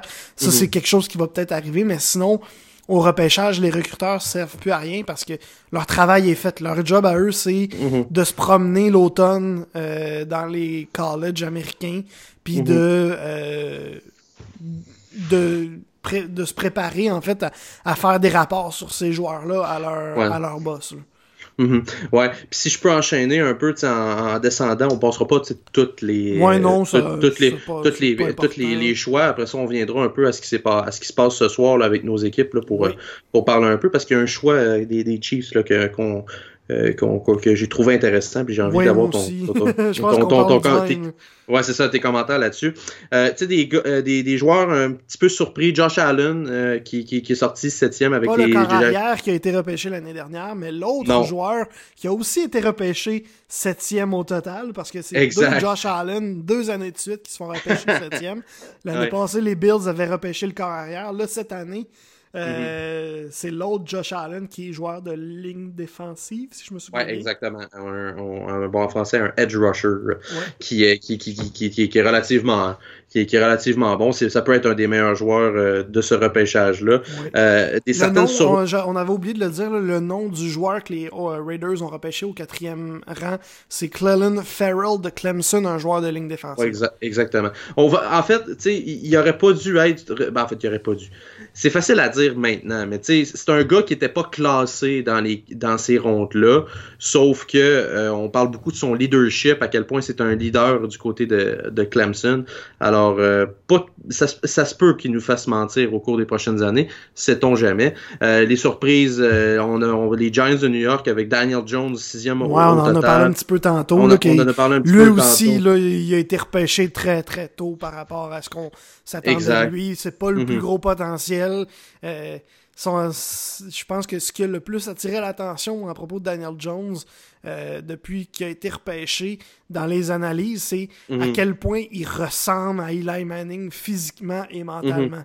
C'est à peu près juste ça. Euh, J'ai j'ai même vu une blague sur, Face- sur Facebook passer que euh, Daniel Jones il a l'air de l'acteur qu'on engagerait pour jouer Eli dans un film, euh, dans le film sur la vie de Peyton. là, tu sais, c'est- Exact. il exact. ressemble à ça, puis euh, de ce qu'on dit sur le terrain aussi, c'est pas mal la, la même façon de jouer. Là. Mhm, exact. Euh, Dwayne Haskins avec les Redskins, 15e, 15e au total. Je pense qu'il aurait pu être repêché plus haut. finalement, on est. En fait, c'est probablement lui que les Giants auraient dû aller chercher. Ouais, je suis d'accord avec toi, mais, mais c'est quand même une surprise qui se ramasse 15e. les Raiders. on, pourrait un petit peu. la, NFL le, compare à Drew Bledsoe. Euh, Je suis pas exactement certain de la comparaison. Je dois avouer que je l'ai pas vu énormément à Skins. Moi, la comparaison que j'ai beaucoup entendue, c'est avec Robert Griffin III, tu pourras peut-être me, corriger. Euh, c'est complètement faux. C'est complètement faux. Bon, ben parfait, j'ai eu des mauvaises informations. Honnêtement, là, c'est parce que c'est ridicule, mais euh, euh, Dwayne Haskins étant un, athlète afro-américain, on a, on a la conception que quand un corps arrière est noir, c'est parce qu'il est mobile. Ouais. Alors que Dwayne Haskins est aucunement mobile, c'est un quart de pochette. C'est vraiment un quart de pochette. Euh, ah, finalement, euh, Drew Bledsoe, c'est quand même une bonne comparaison dans ce cas-là. Ben, ben, j'aime la comparaison avec, avec, avec Bledsoe. Euh, je vais changer, je vais me, je vais me unfollow ben, sur le champ ceux qui ont j'ai vu dans mon fil Twitter qu'il comparait à Robert Griffin III dans ce cas-là. Non, c'est ça. Mais tu sais, c'est un peu c'est un peu dans le moule, puis c'est peut-être une manière de réparer les, les, les erreurs du passé. Mais tu sais, euh, il peut ressembler à certains égards, je suis loin de le comparer à lui, mais à Kirk Cousins. C'est vraiment un gars qui reste dans sa pochette, peut bouger ses jambes. Tu sais, je veux dire, il est, capable de courir si nécessaire, mais vraiment uniquement si nécessaire. Mais, mais, on, est, on est loin, exemple, d'un d'un Mitch Trubisky, exemple, pour ne, nommer que lui, que tu sais, lui, là, il est mobile. Tu sais, c'est un carrière relativement mobile. Tu sais, je veux dire, quand il décide de courir, il court vite. Là. Tu sais, Dwayne Haskins, c'est pas une gazelle, zéro une barre. Là. Mais, il, il, a un bon bras, il est capable de, il est capable de, de, bien atteindre, il est très précis euh, avec, euh, avec son bras. Alors non, tu sais, c'est vraiment un c'est vraiment un, bon choix. Les Redskins euh, au, 15e rang, euh, c'est relativement bien. Le euh, prochain choix dont je voudrais qu'on parle, moi, c'est de l'autre choix. Mais en fait, le, deuxième de trois choix des Giants en première ronde. Qui est Dexter Lawrence, un joueur de ligne défensive de, Clemson. C'est le choix que les Giants ont été chercher en retour de Odell Beckham Jr., donc le choix des, mhm. des Browns de Cleveland. Et j'ai adoré euh, la comparaison en fait de Bill Barnwell euh, qui a, il a mis ça sur Twitter, c'est un, employé des ESPN. Mm-hmm. Euh, il a dit donc les Giants ont échangé Damon Harrison mm-hmm. et Eli Apple, deux joueurs très très très qui étaient très très très importants du côté mm-hmm. de leur défensive et ont laissé partir Lennon Collins aussi une vedette euh, de la défensive. Et ensuite, on échangé Odell Beckham Jr. Mhm. Euh, pour aller chercher en retour des remplacements pour Damon Harrison, Lennon Collins et Eli Apple. Euh, mhm. Donc, on, a fait, on, au lieu de faire 4,30 sous pour une pièce, on a fait 3,30 sous pour une pièce.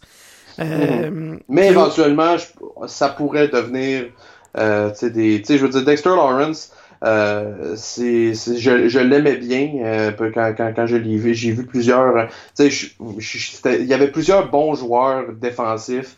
Euh, surtout pour des pour du côté de la, de la ligne défensive dans ce dans ce repêchage là euh, tu sais je peux pas dire que je le déteste là c'est, c'est, c'est, moi je, suis de la mentalité que je suis d'accord qu'il y avait plusieurs bons joueurs, euh, joueurs encore disponibles mais euh, je déteste pas le choix de Dexter Lawrence là, à, cette position-là. Le problème là-dedans, c'est que ça, les Giants ont juste l'air de faire des moves pour faire des moves, de faire des transactions pour juste pour en faire, juste pour montrer. Regardez, on fait quelque chose, on sait pas exactement ce qu'on fait, mais on fait de quoi? Il y a Art euh, Stapleton qui est un journaliste qui couvre les Giants euh, mm-hmm. à tous les jours pour USA Today entre autres. Euh, qui a euh, tweeté aussi que on avait expliqué la transaction de Damon Harrison euh, pour placer Dalvin Tomlinson à la position où jouait Damon Harrison. On avait décidé du côté des Giants que Tomlinson était mieux pour jouer à cette position-là que Harrison. Mm-hmm. et là, ben, on vient de repêcher Dexter Lawrence qui joue exactement cette position-là puis on va replacer Tomlinson où il était avant. Donc, tu sais, c'est encore là, c'est on a fait un, on a fait quelque chose parce qu'il fallait qu'on fasse de quoi là, on savait pas trop exactement, fait qu'on a fait de quoi. Puis une couple de mois après, ouais finalement on aurait peut-être pas dû faire ça, fait qu'on va aller faire telle autre affaire pour réparer du mieux qu'on peut. C'est, comme moi dans NHL 18 quand je, fais des, des échanges puis que je me rends compte que ah non j'aurais pas dû échanger lui finalement j'en ai de besoin sur, sur mon deuxième trio puis euh, que je retourne aller le chercher c'est quasiment la même chose là. Mm-hmm. Ouais, ben... c'est, c'est, ça, c'est surtout ça le problème des Giants c'est qu'ils ont eu beaucoup de transactions dans les derniers dans les dernières années où euh, on comprenait pas trop puis au fil du temps, on s'est rendu compte que c'était juste faire des transactions pour en faire. Mm-hmm. Ouais, ben, tu sais, je suis. Laissons la chance au coureur. Tu sais, je pense, euh, je pense, je pense que, tu sais, moi, je suis vraiment pas un fan de, de David Gettleman, mais, euh, ah, au final. Moi non plus, vraiment pas. Tu au, au, final. au final, s'il si, a la main heureuse, tant mieux pour lui, mais tu sais, je veux dire, c'est beaucoup de risques. Euh, c'est que il prend beaucoup de risques, mais qui pourrait lui rapporter beaucoup.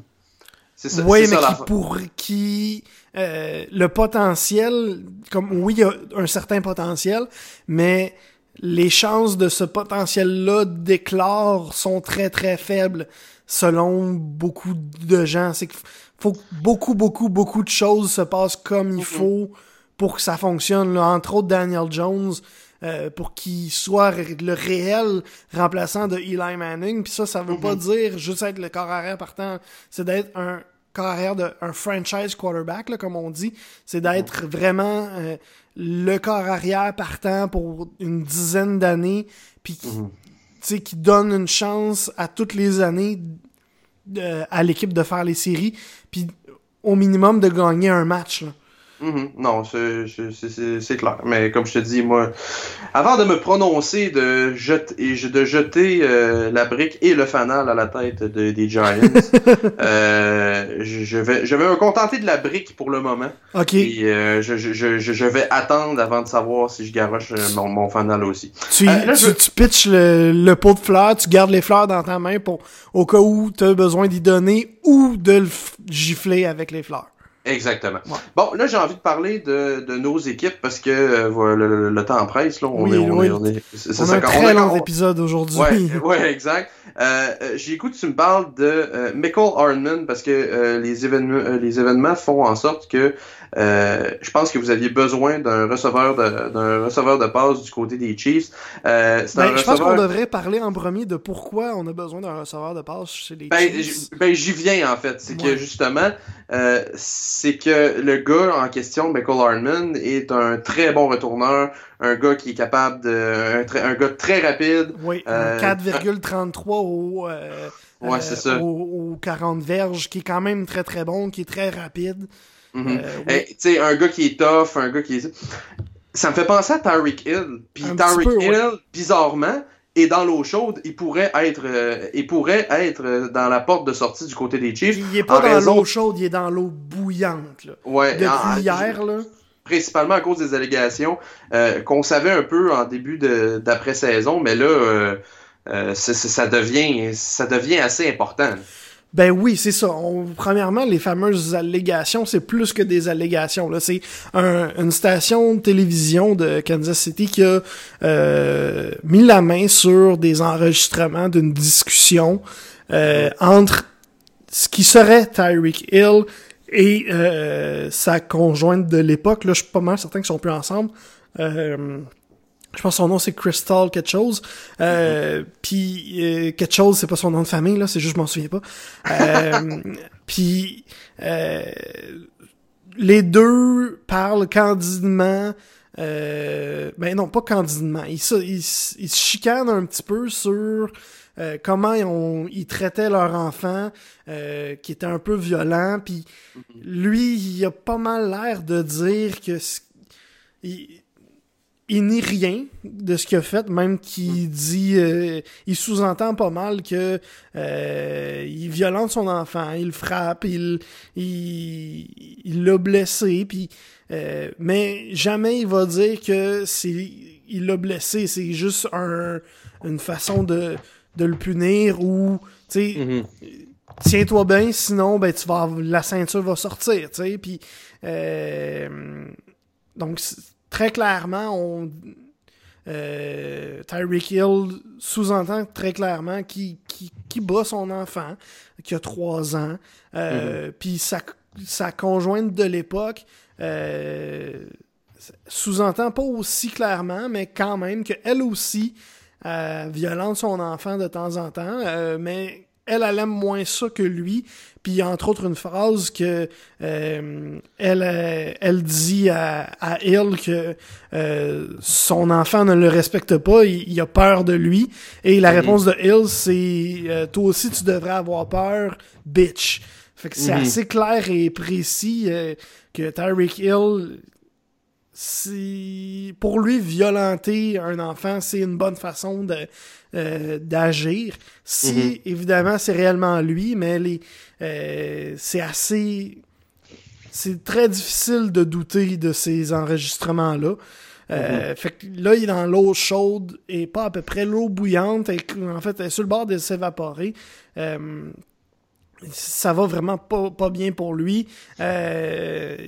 Je sais que les Chiefs sont euh, sortis, ils ont été très silencieux tout, parce que tout ça s'est sorti euh, hier, euh, une, heure et demie avant le repêchage de la première ronde. Mm-hmm. les Chiefs ont préparé une déclaration qui est sortie après le repêchage, donc on est resté silencieux tout au long de la première mm-hmm. ronde hier. De toute façon, on n'avait même pas de choix de, en première ronde, puis on est resté très silencieux. Euh, jusqu'à la sortie d'un communiqué disant qu'on était inquiet pour Tyreek, on était très inquiet pour euh, euh, Crystal et qu'on était surtout très très très inquiet pour l'enfant. Donc, et qu'on allait continuer d'évaluer la situation selon les développements, puis qu'on allait prendre la meilleure décision à faire de, selon ce qu'on va faire avec, avec Tyreek, sous-entendant que euh, ça se peut qu'on le suspende, ça se peut qu'on euh, le libère aussi. Euh, mm-hmm. on a été pas mal plus lent qu'avec l'histoire de Kareem Hunt, mais la mm-hmm. différence là-dedans, c'est que Hunt a très clairement et ouvertement menti à l'organisation des Chiefs.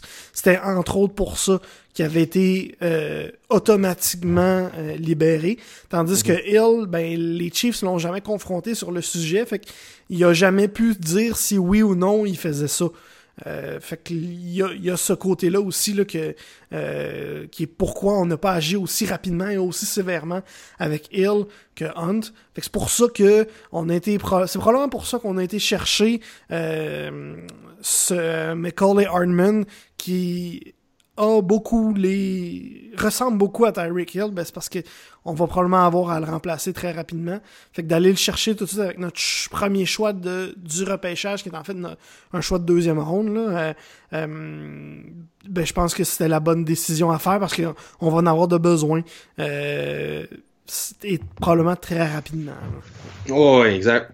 Puis en plus, je sais pas si tu te rappelles, mais quelques semaines après la fin de la saison, je pense que c'était Ian Rappaport, mais je suis pas certain, euh, qui avait sorti comme information que les Chiefs et le clan Tyreek Hill euh, étaient en discussion pour des discussions en fait contractuelles pour faire de Hill le receveur le mieux payé de l'histoire. Et je peux t'assurer que depuis ce temps-là, depuis qu'il y a les histoires de euh, d'enfants battus, là, euh, je peux te dire mm-hmm. qu'on n'en parle plus vraiment de ce contrat-là. Là.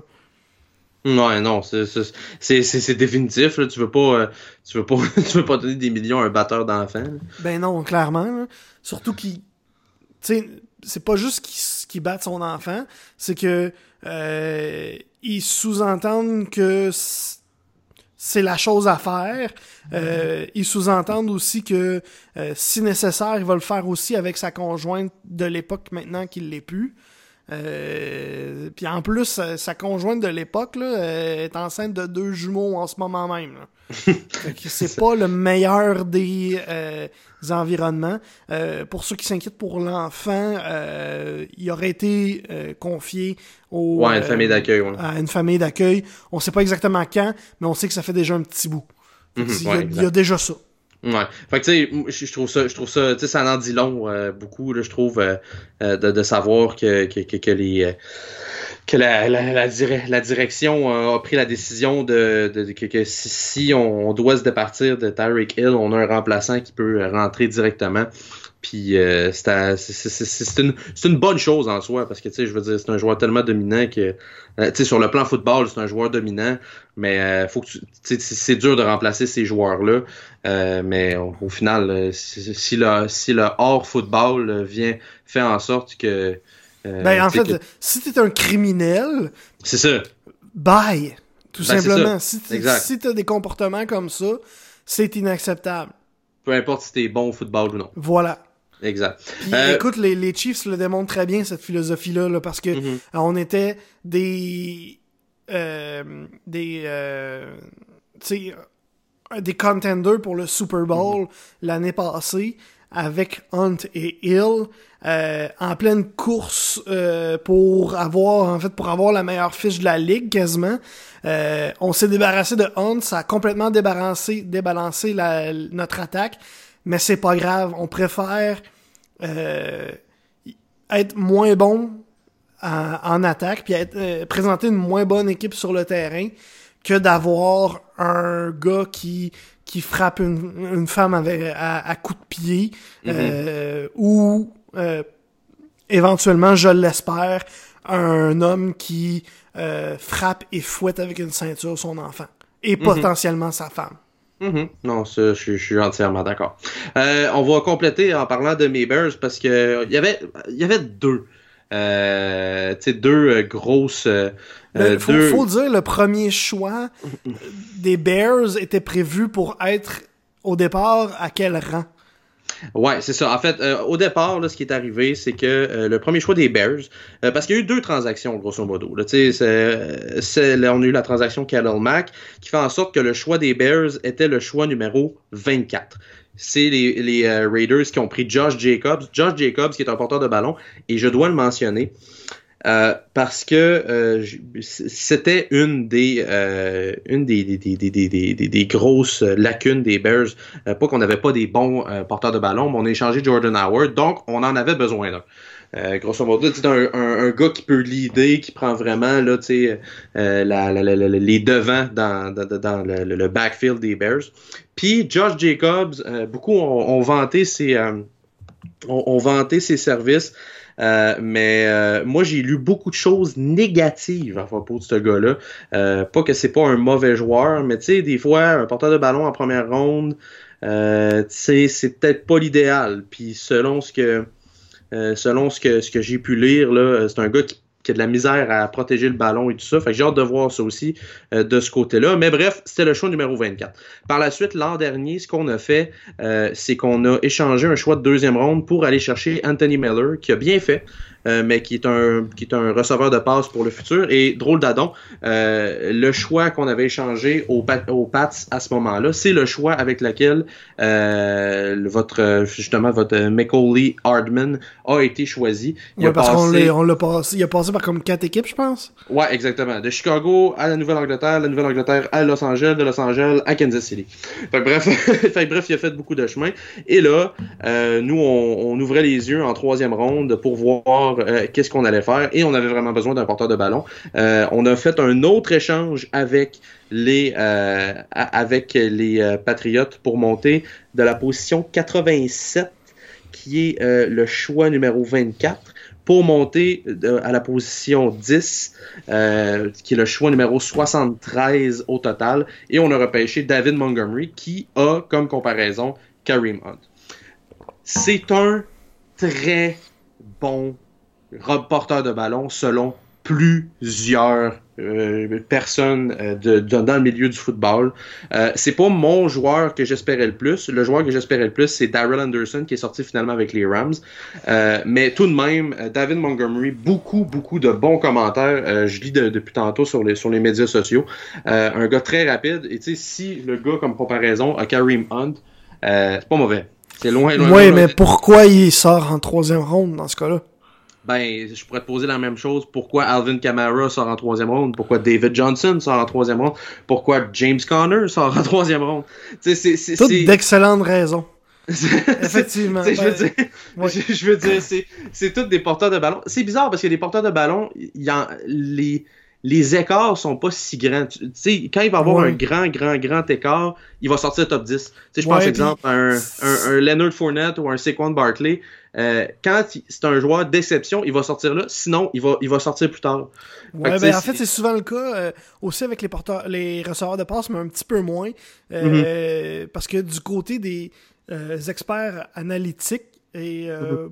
des experts en général, point aussi c'est pas toujours ultra avantageux de repêcher un porteur de ballon tôt parce mhm. que le le taux de réussite, si on veut, on peut peut-être c'est peut-être la mhm. meilleure expression qu'on pourrait utiliser, est pas toujours excellent. Euh, mhm. La majorité aussi des, des des porteurs de ballon finissent par pas faire grand chose aussi parce que tu sais par organisation, il y a peut-être quatre, des fois même ben, en fait, entre 3 et 5, on va dire, porteurs de ballon mhm. par organisation, ben, il y en a réellement juste un qui va avoir souvent le, gros du travail. Mhm. Et euh, pour ce qui est du... Euh, euh, ben, en fait, de ce travail-là, tu sais, souvent, il, il va même pas faire sa propre job parce que souvent, il va bloquer, faire des blocs pour d'autres joueurs. Puis, il y a aussi que après 3-4 saisons, ben, ça devient plus difficile sur le corps. C'est une position très difficile pour le corps. Parlez-en à Todd Gurley qui fait de la retraite à un genou, mm-hmm. tellement c'est difficile. Euh, c'est reconnu que la position de porteur de ballon, les joueurs ne jouent pas longtemps et euh, c'est pas un investissement toujours payant, à part un joueur qui vraiment a un talent exceptionnel, un peu comme Saquon Barkley l'était l'année dernière, puis là, comme tu disais, il va sortir dans le top 10. Sinon, euh, c'est plus rare que ça va sortir en, mettons, entre les rangs 10 et 50. Souvent, on va laisser, on va se concentrer sur les joueurs de ligne offensive et défensive, sur les les receveurs de passe même, puis de mhm. plus en plus les corps arrière aussi. Ouais, exact. Alors non, euh, je suis quand même content. On a, on a adressé cette situation-là relativement vite du côté des Bears. Euh, mais euh, non, ça, on va on va regarder ça avec avec de l'intérêt pour les prochains jours. mais, ah, je, je, repense à, ce joueur-là là, que vous avez repêché. la comparaison avec Kareem Hunt est très intéressante parce que euh, Kareem Hunt, son succès venait de qui l'année dernière? Ben, pas l'année qui venait de finir, mais l'autre d'avant. Dis-le, je veux que tu le dises. S'il te plaît. Fais-moi plaisir. Il ah. venait du euh, coordonnateur à l'attaque des Chiefs qui est maintenant votre entraîneur-chef. Ah. ah. Je veux pas dire le nom parce que j'ai peur qu'il. De la musique à mes Ouais, c'est ça. Là, il y a un moment donné, tu de la... pas trop t'aider à te vanter, là. Puis à vanter ton club. Ah, euh, Mais ouais. C'est exactement le genre de joueur qu'on a besoin dans le, le style d'attaque de cet entraîneur-chef dont j'ai un blanc de mémoire incroyable. Sérieusement, ça, ça va pas bien. Euh, Matt Nagy. Matt Nagy, oui, merci. Donc, c'est exactement le genre de joueur qu'on ah, a besoin. Je viens de le dire, ça me dit bien. qu'on a besoin comme porteur de ballon euh, dans le système de Matt Nagy. Là. Ouais. Puis tu sais, tu regardes, exemple, l'attaque des Bears, tu sais, si tout le monde a une progression, autrement dit, un porteur de ballon puis une bonne attaque au sol, c'est pas mal la seule chose qui manque aux Bears. Tu sais, je veux dire, ils ont des bons receveurs, euh, des gars, euh, tu sais, qui sont relativement efficaces, mais tu sais, si t'es capable d'avoir une bonne, une bonne euh, attaque au sol, qui est capable, tu sais, d'aller chercher des, des, gros gains, puis après ça, tu sais, tu peux juste comme ouvrir, ouvrir la tertiaire de l'autre équipe, puis après ça, justement, utiliser les, les, les, ben, en fait, profondes. Le, le, modèle de Nagy, c'est utiliser un petit peu de euh, comment dire, un petit peu de euh, course à, oui, de course, mais aussi d'utiliser le porteur de ballon avec des, des passes courtes, des, euh, des passes pièges aussi. Euh, Et après ça, aller utiliser euh, la longue passe aussi. Fait qu'il il est en train de modeler ça avec l'attaque. euh, il y a un corps arrière qui est capable de fournir. Il y a maintenant, je pense qu'on On ne sait pas encore exactement s'il y a le porteur de ballon qui va être capable de fournir, mais au minimum, il y a Tyreek Cohen qui est capable d'en faire un, le gros de la job. Reste à voir si votre, euh, le joueur que vous venez de repêcher euh, va être capable de vraiment faire ce que Karim Hunt faisait. Euh, Puis les receveurs de passe, bien que ce ne soit pas des noms, des gros noms, c'est des joueurs fiables puis relativement efficaces, juste assez pour se cette façon de jouer là. On va peut-être moins euh, utiliser la longue passe que les Chiefs l'utilisaient avec Nagy parce que Mhm. euh, c'était assez facile là, avec Tyreek Hill surtout. Euh, Hill encore l'année dernière, euh, c'était assez impressionnant à quel point il était capable de brûler des joueurs de défensive, peu importe leur position, peu Mhm. importe comment ils se plaçaient. Euh, il se plaçait, euh, Hill se plaçait euh, à l'extrême gauche du, du corps arrière sur, sur la ligne de mêlée, partait en diagonale, puis il se retrouvait 40, 50, 60 verges plus loin, complètement à l'autre bord du terrain. Puis le, le- son couvreur était encore 30 verges en euh, à 30 verges de la ligne de mêlée. Là. Il y avait quasiment 20 verges de séparation entre les deux. Euh, c'est sûr que les receveurs de passe des Bears seront pas capables de faire ça parce que Tyreek Hill est un talent complètement exceptionnel, mais on est capable d'aller chercher ce style-là de jeu. Mhm. Ça, ça va, ça, ça va être, euh, ça, Il va juste être intéressant. faut juste finir de le développer là, du côté de Nagy puis des Bears. Ouais, exact. Euh, ben écoute, euh, les rondes 4, 5, 6, 7 se déroulent demain. J'imagine que tu vas regarder ça avec beaucoup d'intérêt. Absolument pas.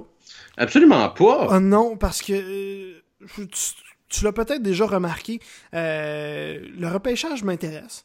Je suis curieux de savoir les noms des joueurs qui vont modeler le football de demain, mais en ce moment, je les connais zéro.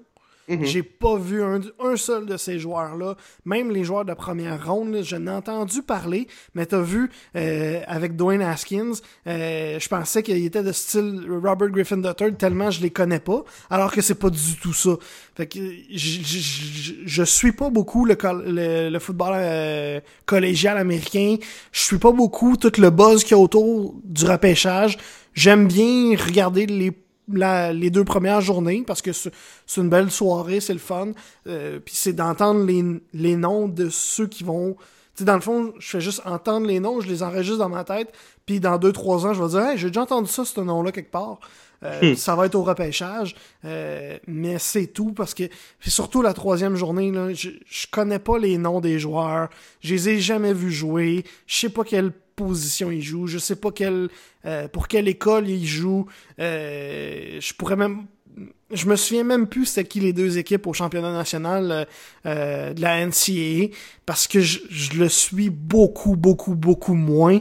Euh, fait que le repêchage, c'est surtout enregistrer les noms puis euh, comment ils vont peut-être être utilisés dans les prochaines années qui m'intéressent. Fait que demain, là, c'est clair et net, je vais faire mon ménage à la place de regarder le repêchage. Bon, moi je, je risque probablement de, de faire des boîtes parce que moi et ma copine on déménage Ben et oui. euh, ce sera ce sera probablement ça là, ma, ma, ma, ma- ma journée de demain là, à euh, mettre et faire des boîtes ici et là avec les choses qui peuvent déjà être emballées. Alors, euh, mais non, ça, ça, ça, ça va être quand même intéressant là, tout ça, de suivre tout ça. Puis euh, j'ai hâte de voir si on va repêcher un botteur aussi du côté des Bears parce que je sais pas si tu le sais, mais avec les séries, on s'est rendu compte qu'on en a drôlement besoin. Oui, Alors- mais je pas sûr que vous allez le repêcher. D'après moi, vous allez le signer euh, quelques secondes après la fin du repêchage. Parce que Mais ça, on le saura demain, mon cher. moi, repêcher un botteur, là. ah. Ah, des fois, euh, je, je, je tiens à dire que le meilleur botteur de la NFL a été euh, repêché en septième ronde. Bon en septième ronde, effectivement. Mais les derniers Ouais. botteurs qui ont été repêchés euh, dans les dernières années, ça a pas mal été des flops. Faut pas Ouais, oublier mais ça. Faut pas ça- oublier ça- ça. Ça, ça, ça on verra. On verra. Ouais, ouais. L'avenir nous dira ce On, qui on va s'en se reparlera la semaine prochaine. Exact. Euh, écoute, euh, je te laisse les euh, pratiques d'ouvrage pour nous dire comment qu'on peut suivre les podcasts un peu partout. Oui, ben en fait, c'est assez simple. Apple Podcasts, Google Play Music, euh, Spotify et Balado Québec. Vous pouvez nous suivre également sur Facebook, les podcasts. Euh, Il y a un petit euh, oiseau qui m'a parlé que notre logo serait sur notre nouveau vrai logo serait sur le point euh, de voir le jour. Toi-même, tu le sais Oh! même pas, je te l'apprends. J'ai vu, j'ai vu en exclusivité des images que toi tu n'as pas vues. Et c'est très très beau. Ça devrait venir. euh, on va y- on va dire pour les dans les prochaines semaines. On va y aller comme ça pour pas trop mettre de pression sur euh, notre ami qui très gentiment a accepté de nous faire ça euh, gratuitement. Ben, alors que parlant- no- par- normalement, de- il faudrait payer plusieurs centaines de dollars. Ouais, exact. Euh, On l'apprécie- On quand même, ce petit oui, oiseau. oui, On vraiment. l'apprécie beaucoup. Puis moi, étant loin de justement, c'est un petit oiseau qui reste dans la vieille capitale. Et pour euh, et pour ne pas la nommer, ce petit ce, ce petit oiseau-là, je, je m'ennuie souvent, disons. Oh, c'est cute. Ben là, regarde, on va la fêter dans le sens du poil. On va- Ouais, pour que ce soit Non. moins long. Ouais, c'est ça, exact. Non, mais euh, euh, c'est une, une personne très talentueuse et j'espère que son talent euh, saura vous impressionner à vous aussi. Effectivement. Donc, vous allez pouvoir suivre ça dans les prochains jours, les prochaines semaines. On vous souhaite une bonne fin de repêchage pour ceux que ça intéresse, comme Gab et pas comme moi. On vous souhaite aussi une bonne deuxième ronde des séries éliminatoires de la Ligue nationale. Un bon... Comment qu'on pourrait dire ça pour le baseball? Euh, un bon... Une bonne Vlad Mania. Ouais, ça, ça c'est bon, ça. Vlad Mania, Une- ça va être le titre bonne- du podcast, ça. Une bonne Vlad Mania. Ouais. Euh, écoute, des, des, des séries palpitantes, surtout celles entre les, Hur- les, euh, les Hurricanes et les Islanders. oui, Et euh, peut-être euh, plus encore une autre écoute de notre podcast. oui. Puis euh, si euh, c'est votre genre, euh, des bonnes, une bonne euh, deuxième ronde de basketball aussi, euh, on va. sur- Exact. Moi personnellement, je vais surveiller les Raptors qui vont affronter les 76ers. Ça Mhm. devrait être une très bonne série. Euh, peut-être qu'on va en parler la semaine prochaine. Peut-être que, pourrait. non aussi, on sait pas. On pourrait. On pourrait. On, on verra ça. Donc, euh, merci beaucoup de nous avoir écoutés dans ce très long épisode euh, des podcasts. Mhm. Et on se reparle la semaine prochaine. Ciao, bye. Ciao!